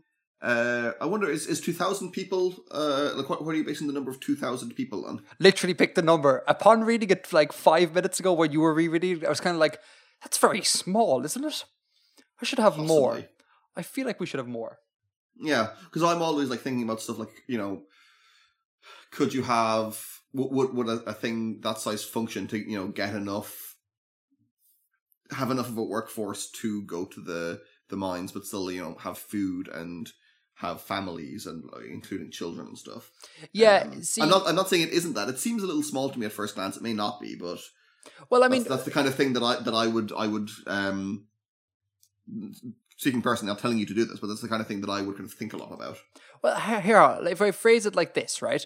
Um, in Ijen, uh, the mining community is about 200 people. Okay. So, would it be unrealistic to say that one in 10 people in this town is dedicated to mining Nakalite? I don't know, Hmm. See, when I phrase it, when I say and I don't know how much you you how much Nakalite is needed for what the rebels are are are using it for, like how much the of the source is required, and you know, kind of the the economics and the the supply chains involved. Oh, there's something to write for next month. oh, interesting. Um, yeah, yeah. Like when I say one in ten, um, I, I find it better than just two thousand. But I think I'm I'm kind of with you. I think it needs to be a little bit more. And I suppose if you make it more, it kind of brings across more this idea that this is like this, like overpopulated, like shanty town. You know, as opposed to like, you know, everyone has like their own little plot of land and there's lots of space and things like that Yeah. maybe boosting up the population might be an idea. Um, but again, that was just like literally, I just wanted a number there. I just wanted to be like, uh, what's small? Um, uh, two thousand? Yeah, cool. Let's do that. hmm Uh, I think that needs a bit- little bit more introspection. Um, yeah, Um. Yeah, no, this is really good. Uh, secrecy is of the utmost importance. That's cool. So that you know they don't have any advanced technology because it can be picked up by surveillance. But the the heat of the volcano uh, tends to mask the, the signatures of the miners themselves. So yeah, on that, this is kind of the point I was kind of trying to get at. If if we imagine Takar is this like a futuristic steampunk setting, um, but at the same like that would be like in like the capital and like the high, heavily populated areas, but at the same time there is this sort of like old worldy thing going on, and you think the the sort of hand waving of being like no technology and heat of the volcano trap signatures is enough to be like yeah that could happen even though there's like spaceships and and satellites and you know advanced tracking things or whatever Do I think that's that makes sense? yeah does that feel Yeah, sure. realistic Um, I mean, I I don't know. Like, is the whole thing, uh, like the, the whole area is hot enough to to mask human body temperature at all times? Seem seems a little a little bizarre. But maybe there's paths they follow. There's paths of like hot hot water from springs on the mountainside that they Oh. follow to evade detection. Oh, that's br- that's really good because then you can. Oh, that's brilliant. You can make like um the descent, the ascent, even be even more arduous because they have to take a, a, a an extremely long route um to try and hit all of these areas as opposed to like as the crows flies up the mountain. That's really cool. Yeah. I, mean, I don't know. I mean, uh, maybe maybe it, it isn't necessary, but it would it would seem like a little curious to me to for, for the entire area to be as hot as a person. But it's enough to suspend disbelief. Uh, possibly, yeah. Possibly. Okay. Cool. It'd be interesting just, to you see know, it, it could even, it could even be like the the the the hot gases in is like the hot gases of smoke and stuff in the air make uh, thermal surveillance unreliable. Yeah, yeah, that's fair. And it, yeah, and it's not like like you know the entire town is is hidden with, uh, from Yeah. satellites. It's like they know there's a town there. They just don't suspect that there's anything nefarious going on because Yeah. the volcano appears like a big giant red splurge on the map. You know. I would suspect you can't you can't even use thermal imaging like that from space. To be honest, Oh, that's interesting. I don't. Yeah, I've no. You probably couldn't because like the the there's so many like different bands of temperature and stuff in the atmosphere. Yeah, but so so then the idea of satellites being able to pick up EM signatures is that EM signatures from technology and stuff, maybe because you know the things like broadcast radio waves and, and that sort of thing. yeah yeah. Um, but I'd imagine thermal imaging would, would be out. I don't know for sure, but I'd imagine so. Okay, that's cool. If if that is the case, subreddit, let me know. Um, I can get rid of that extra little disclaimer. Just be like, no technology, it hides us. Um, But they could still have they could still have uh, say like drones or like very high altitude planes that would have thermal imaging.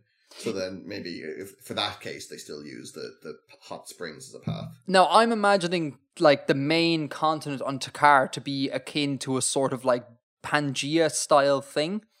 Oh, okay. And so, what I've read, again, I could be entirely wrong because I haven't really looked into it, is that if you have a big, massive landmass, um, conditions become increasingly more hostile as you enter the interior.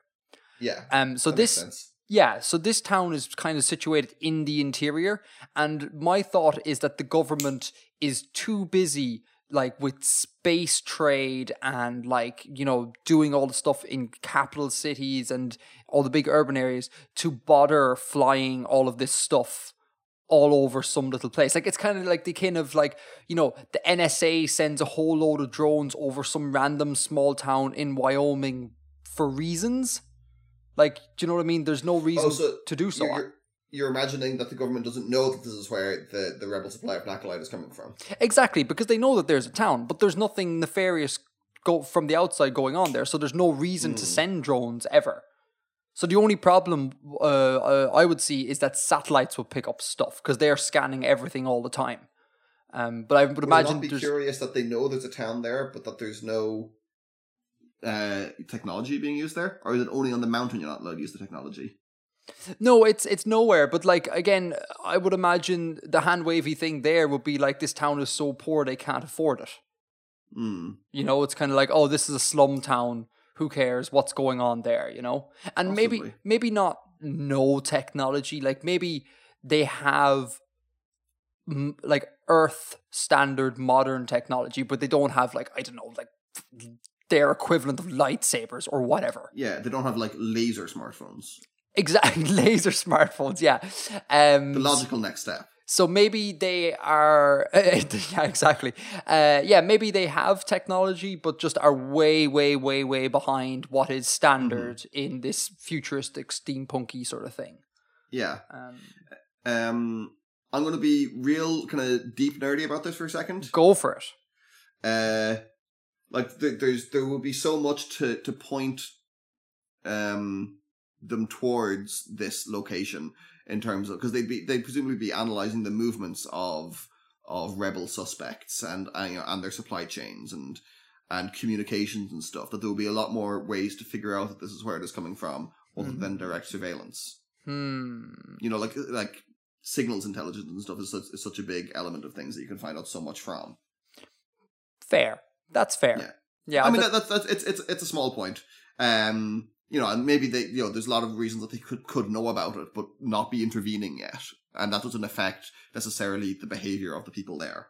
Yeah, another thing I had in mind was that they just they know about it, but they couldn't really care because maybe uh, the the idea I had was that uh, the rebels' interference with space trade um, is a bigger deal. Like the, the the volcano doesn't actually give that much nakalite.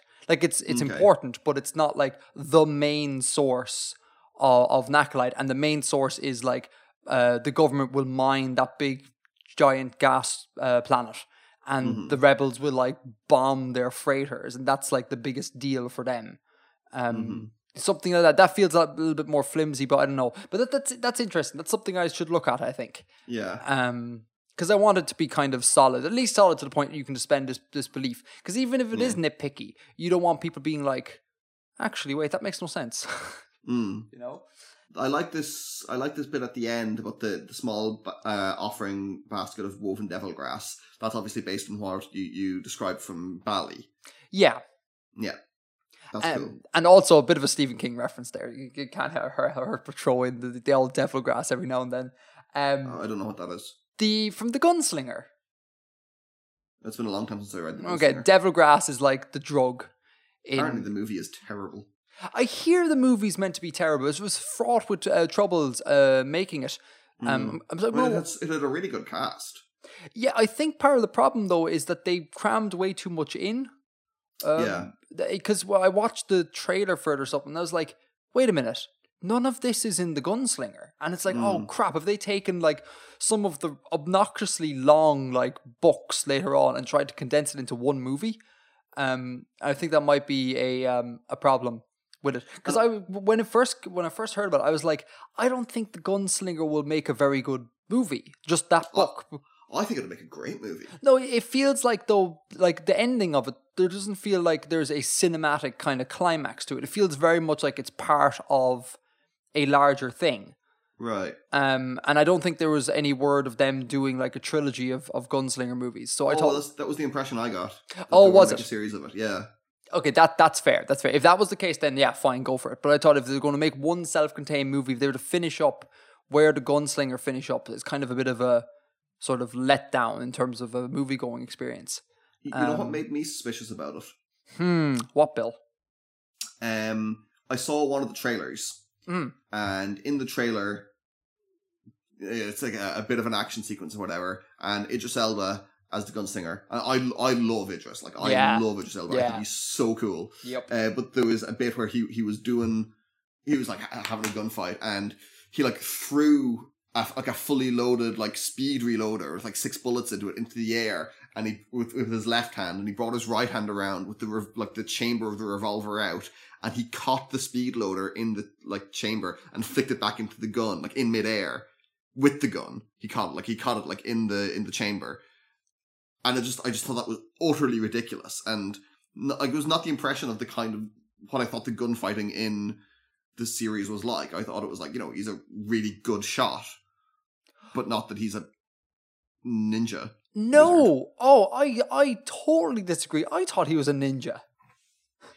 But like, not like, that's that's just silly. Like that's just really silly. Like throwing the thing in midair and catching it in the gun as you fire, as you as you fight. Like I just thought that was stupid. Yeah, but uh, the impression I got now again, I've only ever read read the the first book, but the, I could, the impression I got was Yeah. that like they were like Jedi's, but with but for guns, like they ha- were like naturally gifted and trained from an early age to do like feats that were just uh beyond the scope of any normal Yeah. human being. like like yeah, like with like actually shooting things. But it's I don't know. That just looked really stupid to me. Hmm, I'm okay with that. That's not. I can see why you you think it'd be really stupid, but it, uh, that doesn't bother me too much.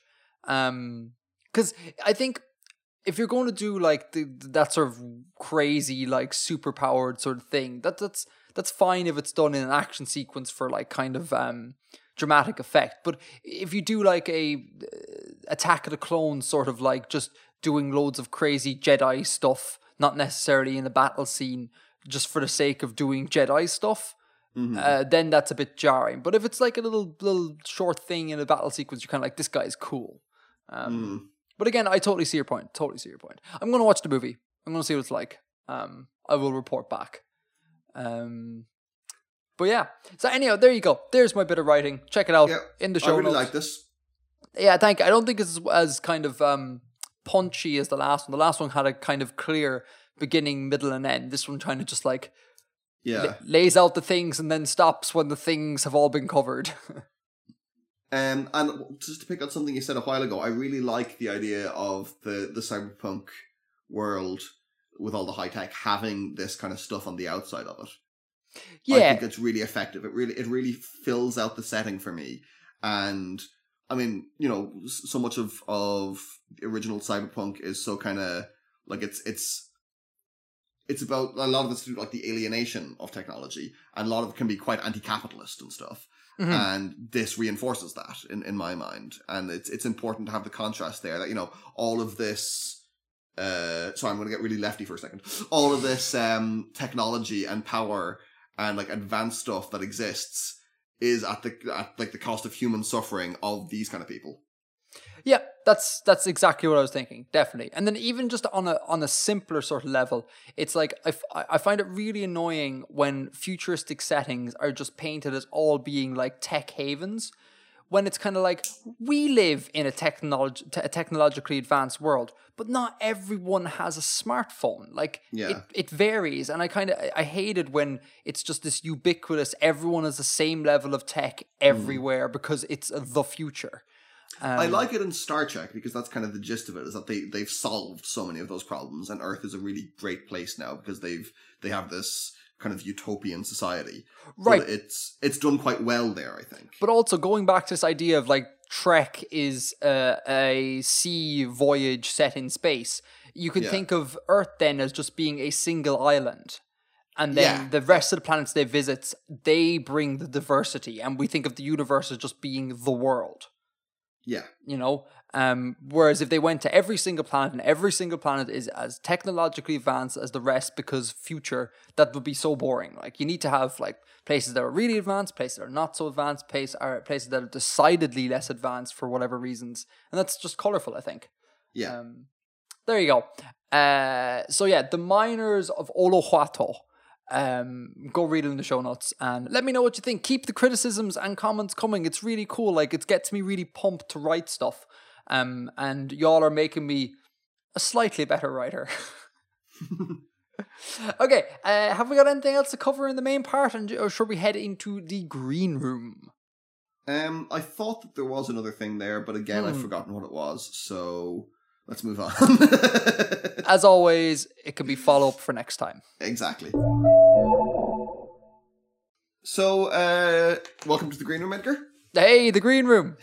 It's good to be back. Uh, I have two uh, small things I, I want to bring up. Okay, cool. Um, I have recently watched quite a lot of a TV show called The Expanse. As have I. Oh, you've watched it recently? Uh, I have. I have thoughts about it. I haven't watched. I've maybe watched like six episodes. Okay, I, I just finished season one. I think I'm an episode into season two. Okay. I I I have, Uh, I have thoughts at the end of that, but go go for it. Tell me your thing. Um, it took me a couple of episodes to get into. I didn't like it for the first two, which I watched a, a few months ago, and then I decided, ah, sure, I'll, I'll give it another shot. And I watched it there uh, a few days ago, about a week ago, and I really enjoyed it, and I caught up real quick to where I am now. Um, but it's quite interesting from a conlanging point of view. Hmm, how so? Uh, well, they have created. It's based. It's based on a series of books, and for anyone who doesn't know, the setting is a sort of medium future solar system, you know, a few hundred years away, um, where Earth has begun to, where humans rather have begun to colonize solar system and the other planets and things. And there's a this kind of a distinct class of people called the Belters, who are those who don't live on either Earth or Mars, but live in the asteroid belt and further afield. Yeah. And they have a sort of uh, a language among themselves, which is reasonably clearly derived from English, but isn't quite mutually intelligible with English. Mhm. And this was in the original novels, but it's been developed quite heavily for the TV show. And I'm I'm really interested in it. It it sounds at first, or uh, to me, it sounded at first like someone with a South African accent trying to imitate Jamaican English, or possibly trying to imitate West African Pidgin. Yeah, I, I always kind of thought of it as like a South African patois. Yeah, Um, yeah. Um, but I, I've actually I've I've read a few things about the guy, the linguist who's developing it, and he's in, incorporated loads of different uh, elements, and he's talking about how that's a real intrinsic part of the world building. Like if he includes a Zulu word, that means that there are people who speak Zulu in the belt. Oh, that's fascinating. I Yeah. thought it was uh, bordering on just gobbledygook, but I didn't realize they have someone in there actually working at That that changes things. I need to go look this up and read about it. This Yeah. sounds really fascinating. it's it's really interesting um and it, there's quite there's quite a lot to it and they work he works quite closely with the directors and the actors and with the voice coaches he works with an accent coach um and the actors work with the accent coach to to kind of get it right um He, he isn't. Sorry, no, he isn't the guy who did Avatar or the guy who did Dothraki. They're two separate dudes, as far as I know. yeah I, th- I think this is this is another guy Oh, okay. another guy a third guy Hmm. Um, and he so he's given the scripts with like what the belters are meant to say when they're speaking because like most of them speak kind of a standard, uh, you know, recognizable English as well. But for bits that are meant to be in belter speak, uh, he comes up with a few versions, like one that's very very divergent, one that's kind of medium, and one that's um, much more intelligible. And then they decide together which of the three versions to use for shooting and stuff. Um, Huh. And he's quite active on Twitter. And if you send him requests, apparently he will take he will go off and think about it and translate it into Belter for you. Get out. Which he's I've, I've seen his Twitter and he's done that a few times. Yeah, Oh, here, links in the show notes, people. yeah, Definitely. um, yeah. And also, it's as I said, it's just it's it's a pretty cool show. Um, as I said, I'm about um at the start of season two, and it took me a little while to get into it, but I, I really I'm enjoying it so far. yeah, can I give you my thoughts on it?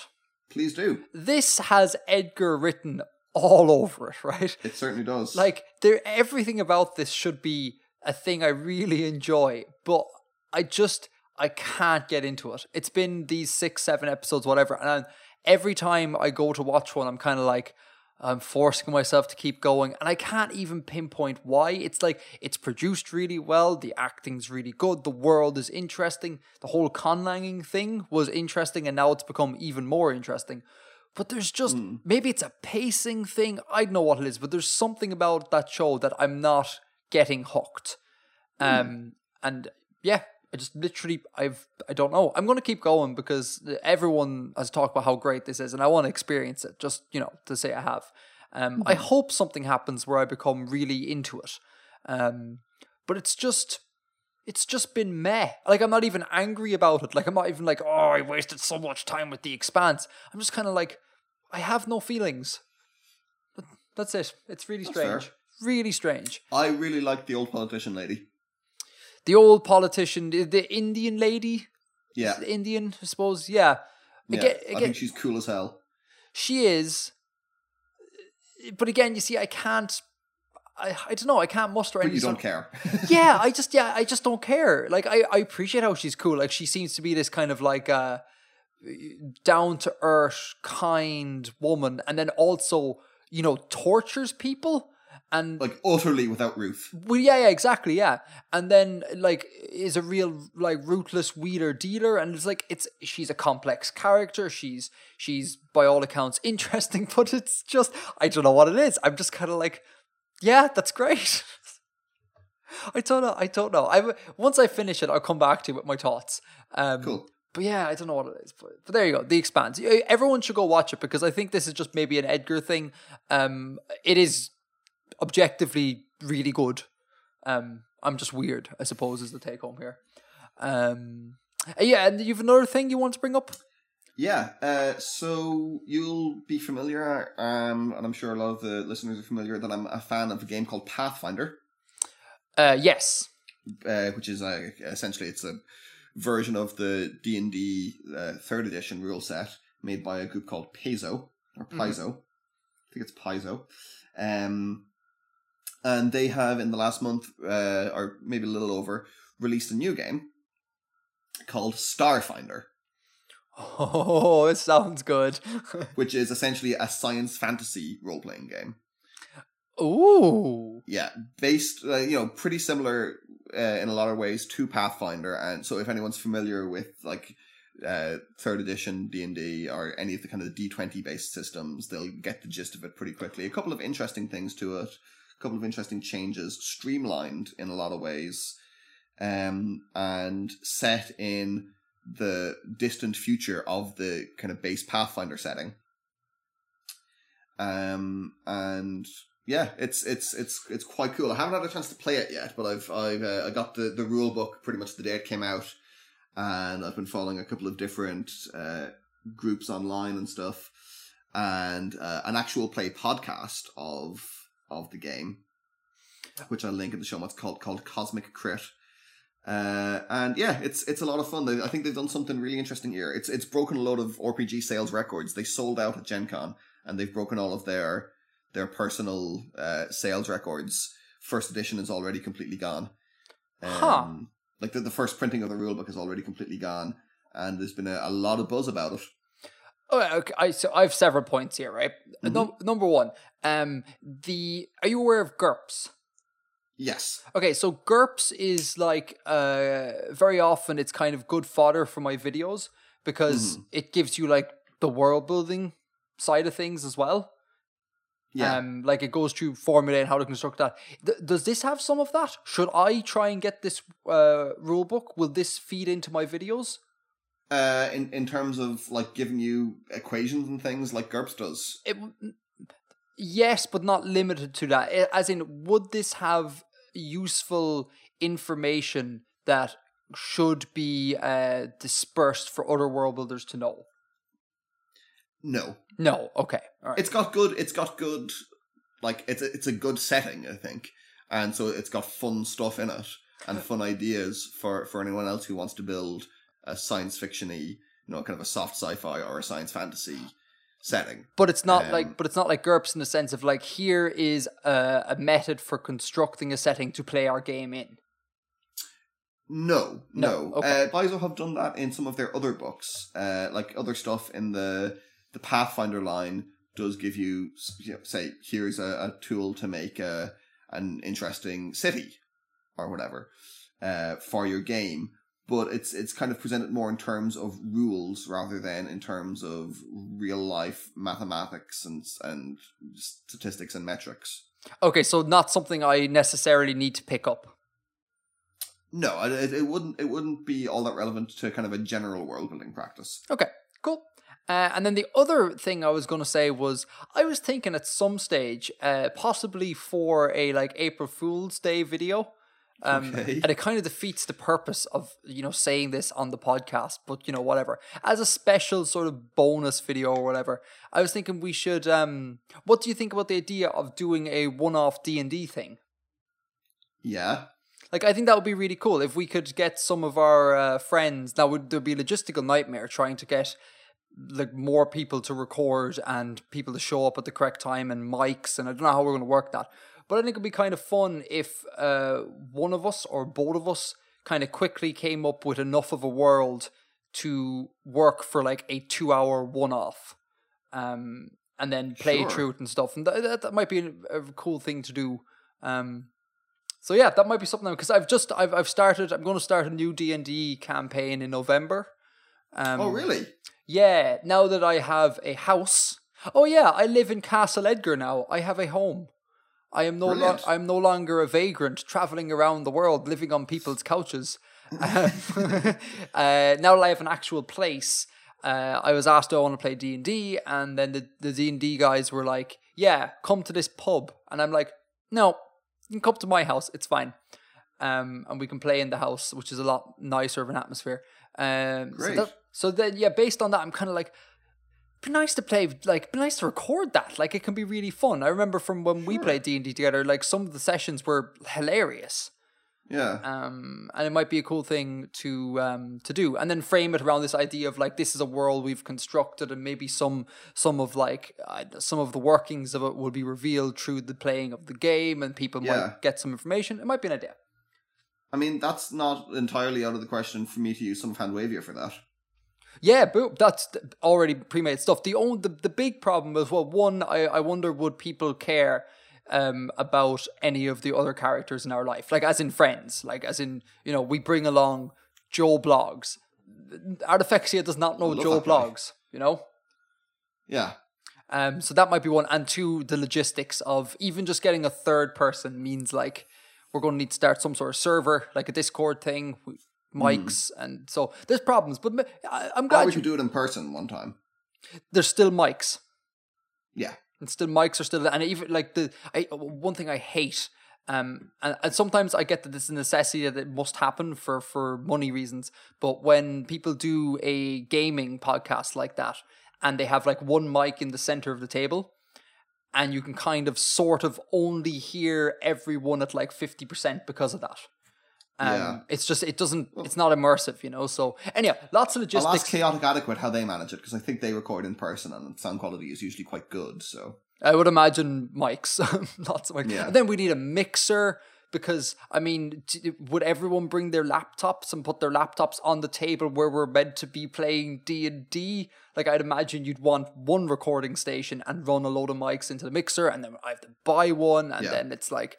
But anyhow, possible future project Artifexian. Let us know if that's a thing you're interested in. Um, if you are, maybe we can kind of accelerate that process. We'll see how it goes. Mhm. Um, but yeah, there were my two points on that. Is there anything else? uh no, that's that's my stuff for for uh Green Room today. Okay, buckle in, Bill. this might go for a while. Uh, Click.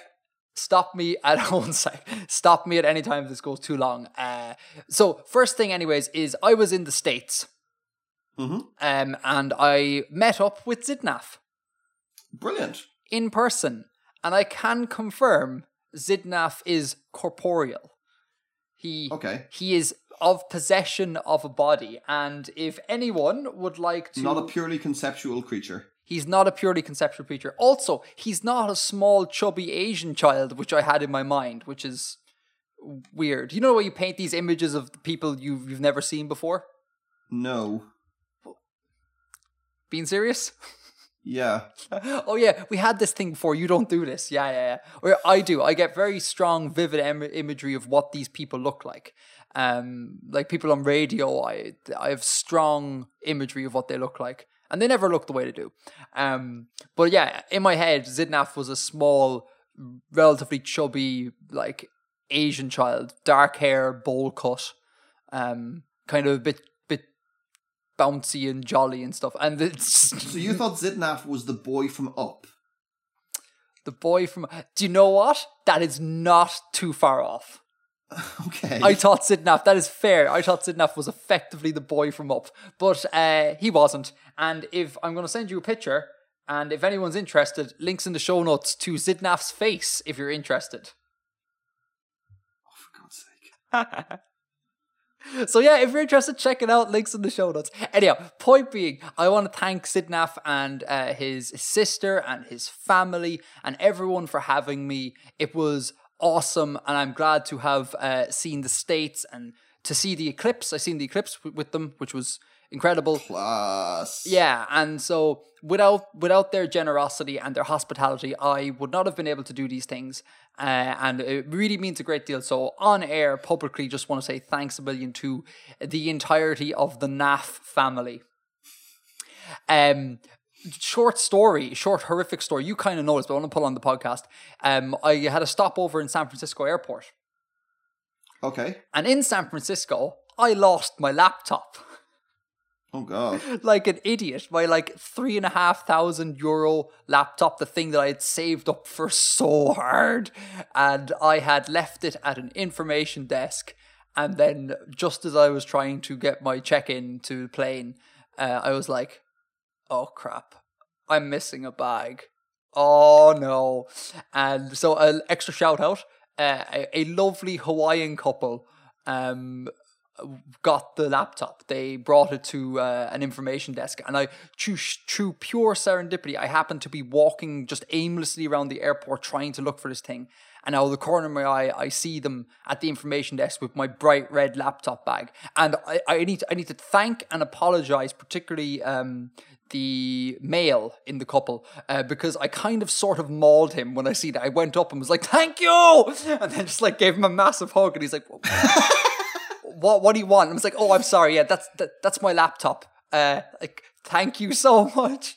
So I managed to get it back, and so thanks to the hospitality, not the hospitality, thanks to thanks to the um, kindness of the people in San Francisco Airport. That was awesome because without the laptop, everything I do would have gone. You know, Yeah. no means of recording a podcast, no means of making videos. Just yeah, that would have been the end, and I can't afford to buy another one because you know Apple's extortionate prices. Um, Yeah. So quick story there. So it was it was it was equal parts lovely and heartbreaking, and the whole thing was great. So um, there you go, America. Now now the real thing I want to talk about. Um, I want to talk about Undertale. And anyone who has played Undertale and likes Undertale should stop listening right now. There's no other content in this episode. This is the last thing we're going to say. So stop listening right now because this is not going to go well. Uh, have you Oh. I, I, I do have one thing that I forgot to say earlier. okay, do you want to put it in now? I'll put it in now real quick. Yeah, go Um, for it. On my map, uh, the the shape I have for sorry, no, this is important. The map that I have for the Kerguelen Plateau. Um, I found a few versions online, but I mainly derived one from from one that I found on DeviantArt by a guy called Freodhoric, and I, I, I didn't want to like like use it without giving them a, a, a legitimate shout out. So sorry, just while I think of it, because I have the tab open, I just want to say that I'll put the link in the show notes for it. Um, I didn't want to like you know just like rip someone's someone's work off. Um, and, and give them no credit whatsoever. So I, I use that I use that to, to help me um to figure out the shape of Kerguelen Plateau for my map. Okay, I just wanted to get that done. Let's talk about Undertale. Oh my god, that's brilliant. That's- okay. Uh, oh yeah. Okay. Undertale. Have you played Undertale? I have not. I'm only vaguely aware of it. Okay. All right. Well, do you mind spoilers? Uh, very no. very mild i only played like two hours of the game uh, and it'll become apparent why i only played two hours in a second um anyhow so uh, undertale i'm only vaguely aware of the ph- phenomenon that is undertale i know it's a game that's been raved about Yeah. I know it's an or- like an 8-bit RPG and I know that the kind of premise of it is to like toy with the idea of what an RPG is. Yeah. And that that's I've it. heard that it's a great game with uh that with a sometimes very annoying fan base. That's one of the things I've heard about it. Oh boy, there's one particular, there's two particular people who I know might be listening at this point where I'm kind of like, I apologize in advance for this. I'm really sorry. Um, we are not referring to anyone in particular. This is really important. It's not my opinion. It's just a thing that I've heard online. That's the that's one of the impressions I've gotten from it. Like you know how stuff can be really good, and you know otherwise good people. Say like people people who are fine can can be fans of it, and that's fine. But also you get like a really obnoxious set of fans. yeah, Like, you know how like any nerd community has obnoxious nerds, or how you know. I'm sure My Little Pony is a perfectly good cartoon, but bronies are still kind of weird when they take it too far. oh, oh, Yeah, everything makes no, that. That's all very diplomatic, but again, I just need to stress to particularly a, a, handful of people that I know might be listening. We're not talking about anyone in particular. Okay, this is really important. Oh God, I feel like I'm burning friends as we go. Okay, anyway. well, I'm I'm I'm feeling pretty okay. of course, you're okay. no, but I get your point. Yeah, with any fan thing, there's oh, with any collection of people, there's always going to be good people and bad people yeah. in that, and there's always be people who take it too far or get too in the weeds and yeah. things like that. And um, certain things can have obnoxious communities, and that doesn't reflect in any way on the community in general. Yeah, yeah, exactly. On, on the individuals in general. Yeah, exactly. Yeah, yeah. Um. Anyway, so uh, or, uh, Undertale is an RPG, and toys with the idea of being an RPG. Um, I played this on a recommendation of a friend, and I was like viscerally angry at the fact that I gave this developer money. Like this game was like is like to me like jaw droppingly awful. Uh, and I was like, I'm not doing the hipster thing where you dislike the thing that's popular. Uh, like I'm an RPG head. I adore RPGs, and I I was like trying to get into this game, trying to understand it, and it's just I was it was unfathomable to me how bad the game is. Now to explain my point here, um, this whole idea that it's a commentary on RPGs, to me, it feels like some guy had a son or daughter uh, who grew up to be an RPG head, and this dad would like look over the shoulder of their um, children while they play and be like, yeah, I totally get RPGs and I'm going to make fun of it in a real dad humor jokey way. And the whole game right. feels like it's been constructed by like an old man who's only capable of like puns and really low hanging fruit humor all the time. And it's like, it's constant. Like, there hardly a little bit of dialogue goes by without there being some sort of pun, some sort of like stupid joke that only works because maybe it's so terrible that it works. And it's like, it, there's no respite from it. It's like, it's all the time. And then, like, this, I don't get the story like, what's going on? Like, a girl fell down the hole and is now in Monsterland. Okay, great. And she has to leave Seems Monsterland. It's kind of like, where, where's the compulsion to care about this? Like, I'm used to JRPGs where it's like, let, let, let's just take Final Fantasy X. Now, I realize it's a very, very different thing. But like in the first like hour, say, of playing Final Fantasy X, you're like introduced to like a celebrity protagonist who, like, on like a culminating like moment in his career, is the culminating moment of his career is destroyed by a like a city-sized massive monster that comes and lays waste to his homeland, and he is guided by like this mysterious character he sort of kind of knows into the monster and then he's like transported a thousand years into the future and finds out that like not only is he in the future but everything he knew is gone. And he has to like try and rebuild try and regroup. And then that's before we even get into like the actual premise of the thing. So immediately you're hit with it and it's like this ooh i need to understand this story and live this story. But in undertale it's like girl uh, girl boy i don't know what it is fell down the well well and monsters and is going to leave. And it's like, okay, there's no compulsion for me to keep playing, and it's just aggravating. And then the soundtrack, sorry, Bill, I'm sorry, just stop me at any time. The, the, the soundtrack is uh, largely perceived as being a great soundtrack. I agree. I think the music is beautiful.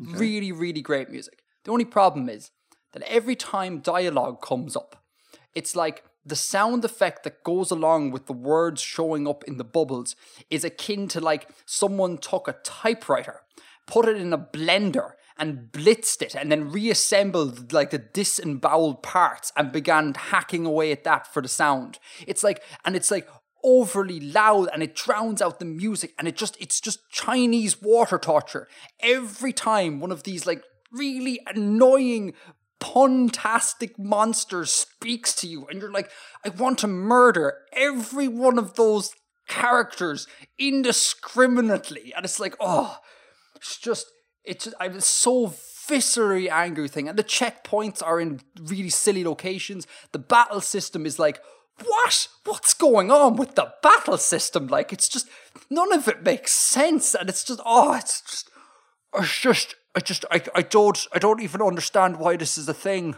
It's just, it hurts so much, Bill. It's like, oh, oh. So, so like out of ten, it'd be a strong seven or a weak eight. Is yeah. that's the impression I'm getting here. Have, have I got that right? I think we need negative numbers to be fair. And like and I'm trying not to just be scathing because it's like a thing, but it's just I don't get it. I don't get this thing at all. And I have a sneaky suspicion it's very much like Star Wars in that when you go back and actually watch the Star Wars movies, I, I think most of us who aren't like kind of ingrained uh, Star Wars nerds can kind of accept that they're not brilliant. Like, there's moments of brilliance in them, but for the most part, it's kind of like it's okay, it's mediocre. Like the you know the characters are kind of stupid. Like Wookiees are kind of silly when you think about it. Um, and the giant slugs, you know, like the the Hutts, like kind of silly. Um, and like there's so much of it that's kind of like a bit nonsense. But it, it's the culture that sprung up around Star Wars, um, and all the like people trying to like you know write books about how lightsabers work that make it super super interesting. And I think this is what's happened here, although I don't know about the fan community. But I feel like people have found a thing in this game and went on and, and made this game more than it is. And therein lies the brilliance of the thing. I think the game in and of itself, when you're not connected to the community, is just, it's just, it's just awful. Like, it's, uh, I don't know. I don't know. Sorry, rant. That that's okay. I, I just I have nothing to offer. uh, can, can I send you can I can I send you a clip? And can To I watch get now? to watch now? And can I get your thoughts on it? Uh, because again, I wonder is this because you're not involved in the community either, and we both kind of I think have the same level of knowledge about this game. So just Okay, from yeah, an go for it. outside perspective, what do you think of like aesthetics, delivery, premise? Now I realize it's only a little short clip, but it's in Skype there. cool. Have a, have a watch. It's five minutes. Try and watch the, the whole five minutes if you can. Okay.